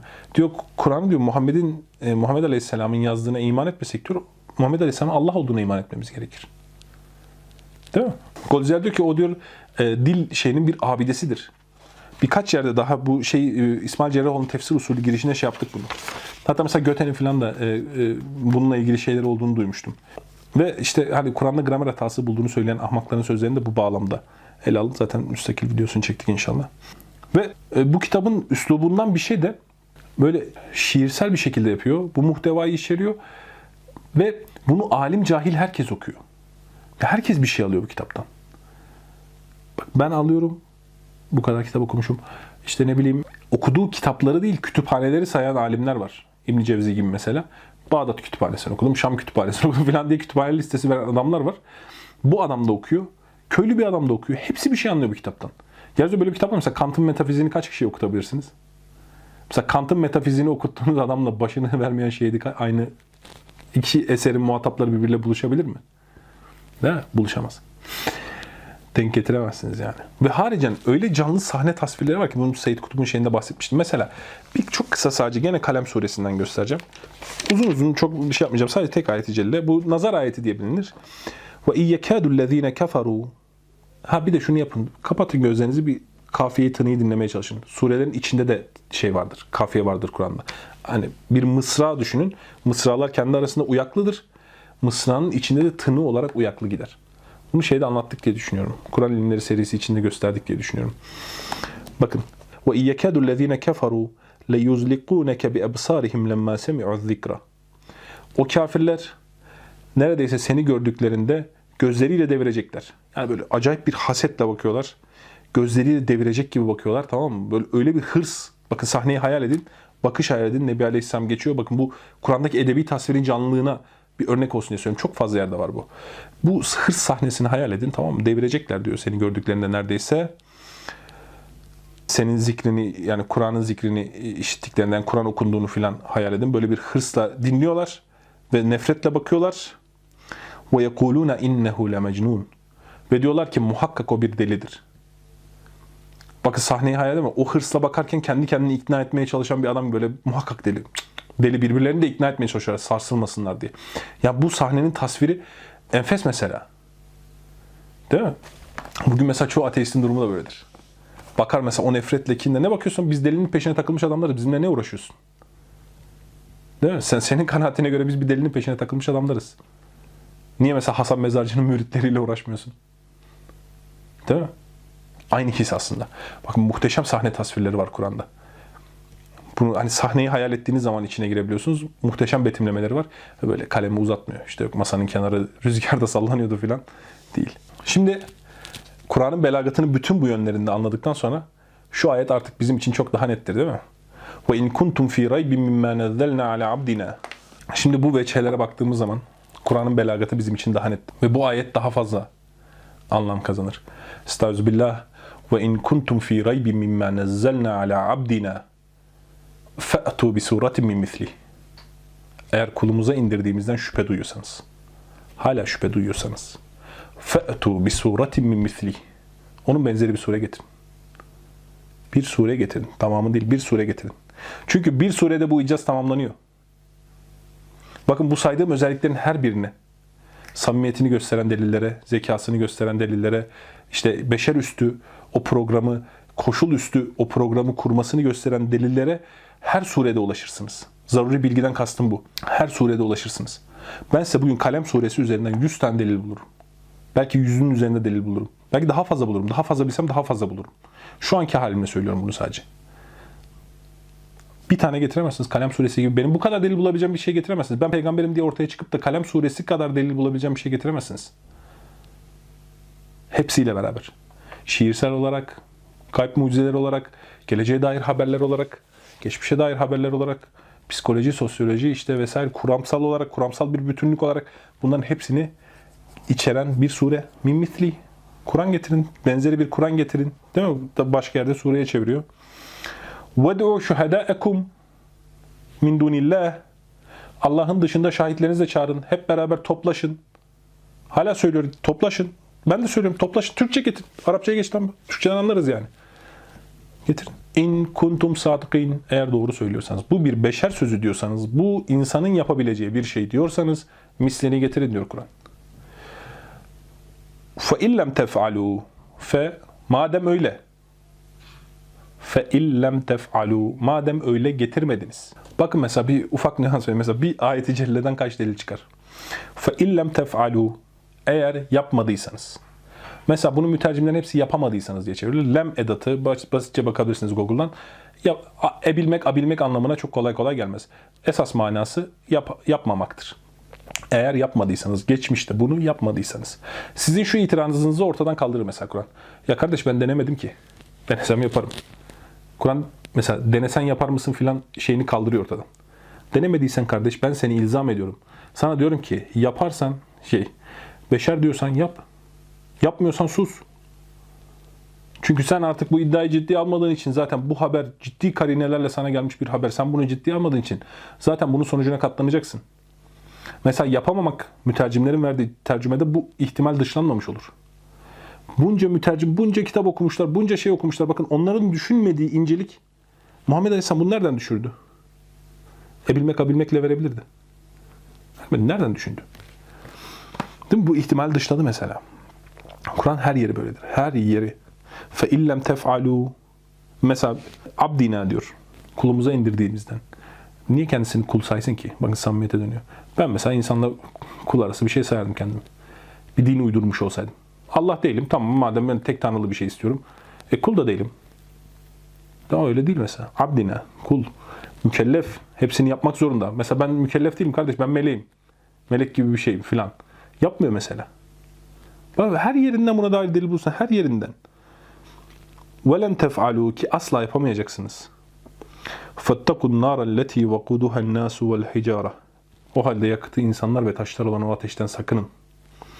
وَاِدَّتْ لِلْكَافِرِينَ O kafirler için hazırlanmıştır. Şimdi artık burada bir iddialaşma vardır. Savaş vardır tamam mı? Siz diyorsanız ki bu beşer sözüdür. Karşındaki de diyor ki sıkıysa beşer sözüyse yap kardeş aynısını. Diyorsa ya yaparım da işte istemiyorum filan dediğinizde mağlup olmuş olursunuz. Nerede tartışıyor olursanız olsun. Ben çok iyi top oynarım. Buradan vurdum mu çakarım 90'a. Çak görelim kardeş. Ya şimdi istemiyorum. Dalga geçersiniz. Dalga konusu olursunuz. Artık burada teorik itiraz falan bitmiştir. İcraat. Sadece icraat. Yap yapamazsın. Mesele budur. Yapın kardeş. Bu kadar videolar çekiyorsunuz saatlerce. Adam Kur'an'da gramer hatası buldum diye bir, birer buçuk saatten 100 tane video çekmiş. 150 saat. Otur bir tane yaz. Lan 50 sayfa olsun, 10 sayfa olsun. Yaz bir tane. O kadar uğraşacağına gel çürüt. Saatlerce videolar çekiyorsunuz. Binlerce saattir video çekiyorsunuz. Getir Kur'an'daki mucizelere bakalım. Sen yaz bir tane. Tutarlılığına bakalım. Hadi tamam bir mucize istemiyorum ben tamam. Hadi git tutarlılığına bakalım. Bu alanlardan herhangi birisinde yakala. Bu saydığım sahaların herhangi birisinde yakala. Hadi. Koy ortaya. Ve son sözümüze geldik kardeş. Dört açıdan ele aldık. Değil mi? Dedik ki Nebi Aleyhisselam'ın e, yaptığı işler, samimiyeti, gayba dair haberleri ve belagatı, Kur'an'ın belagatı. Bunların her biriyle Müslüman olanlar olmuştur. Yani böyle birbirinden tamamen bağımsız sanmayın. İşte Nebi Aleyhisselam'ın sadece e, öğretisinin güzelliğine iman edenler olmuştur. Samimiyetine ya bu, bu yüz yalan söylemez diyor. Tamam. Daha öğreti doğru düzgün açıklanmadan iman edenler olmuştur. Değil mi? Bunlar hepsi kafi miktarda delildir. Her birisi kafi delildir. Mucizeler iman edenler olmuştur. Ve her birinin imanı gittikçe artmıştır. Yakini gittikçe artmıştır. Ben de böyle oldum. Yani okudukça okudukça imanı artıyor insanın. Çünkü her yer delil gibi görünmeye başlıyor belli bir yerden sonra. Çünkü her yer delil dolu. Şimdi şöyle söyleyeyim. Kafası karışık bir delikanlısın belki. Belki işte bir e, bayan kardeşimizsin. Otur şu söylediklerin başlıkları halinde bir yaz. Üzerine kendin otur düşün sadece. Ya bu haberin niteliği nedir? Nedir yani Muhammed Aleyhisselam? Bir yargıda bulun bana. Deli midir? Anlattığım şeylere bakın. Deli midir? Sahtekar mıdır? Nedir bu belagat meselesi? Nedir bu gayb haberleri? Rum suresinin nedir hikayesi? Otur bak. Tekrar bak. Bir cevap bul yani. Bana bir şey söyleyin. Bu şahıs bir şeydir. Benim bulduğumdan daha iyisini söyleyeyim. Ben diyorum ki burada insanüstü bir şey var. Ve bu insanüstü şey o beşerden kaynaklanmıyor. Çok belli. Üsluptan, şeyden, akıştan çok belli. Ve benim için çok daha makul bir yargı. Bu kadar delille Nebi Aleyhisselam peygamber olduğunu söylemek. Şunu anlayın. Yani bizim samimiyetimiz neden kaynaklanır? Mesela ben kendi fedakarlıklarımı düşünüyorum. Sahabeninkileri düşünüyorum. Tamam mı? Ya ben mesela e, uzmanlığı kenara koymuşum. Tek işim gücüm bu olmuş. Yani açıklayın bana bir şey açıklayın ben bırakayım. Yani her şeyimizi feda ediyoruz. Bunu anlayın artık ya biz bu işi e, bunun nasıl bir yakinini oluşturabildiğini anlayın. Her şeyimizi feda ediyoruz. Çoluğunuzla çocuğuna görüşmüyorsunuz. Bakın ben şu videoyu mesela kaç kişi izleyecek bilmiyorum. Belki 2-3 saat e, size sürecek. Ben bunu 5 saattir çekiyorum. Bugün başka hiçbir şey yapmadım. Anladın mı? Yani bu insanları bu hale getiren şeyi kavrayın. Siz söyleyin bana. Yani tarihin emsali olmayan bir örneğiyle karşı karşıyayız. Acayip bir iddia, acayip sonuçlar, acayip bir durum. Daha iyi bir çözümle gelen varsa ben dinlemeye de hazırım onu söyleyeyim. Çok fazla fedakarlık yapıyorum. Ee, en azından takatim nispetinde. Daha iyi bir çözümü olan varsa gelsin anlatsın. Ama ben iktisattan anlayamayan adamım. Her işimi çözen, değil mi? Her işimi çözen, faydalı, kıymetli bulduğum bir şeyi değiştirmem için daha iyi daha iyisini sunman lazım bana. Daha iyisini koy önüme. De ki şu daha iyidir bundan. Daha kuşatıcıdır, daha tutarlıdır. Daha insancıldır, daha ahlaklıdır. Daha huzurludur. Daha mertçedir. Bir şey koy ortaya, önüme bir şey koy. Tüm bunlardan sonra şunu söyleyebilirim. Ben hayatımda hiçbir şeyi bu kadar fazla delille bilmiyorum. Adımın ne olduğunu, nerede doğduğumu bu kadar delille bilmiyorum. O yüzden %100 eminim. Bu videoyu çekerken de neden bu kadar emin olduğumu anladım. Yani mesela şey var ya bozuldu safsata, bozuldu filan bilmem ya. Ya bu böyle bir şeyi 1300 yılında birisi ortaya koymuş olsa ben onu tam onu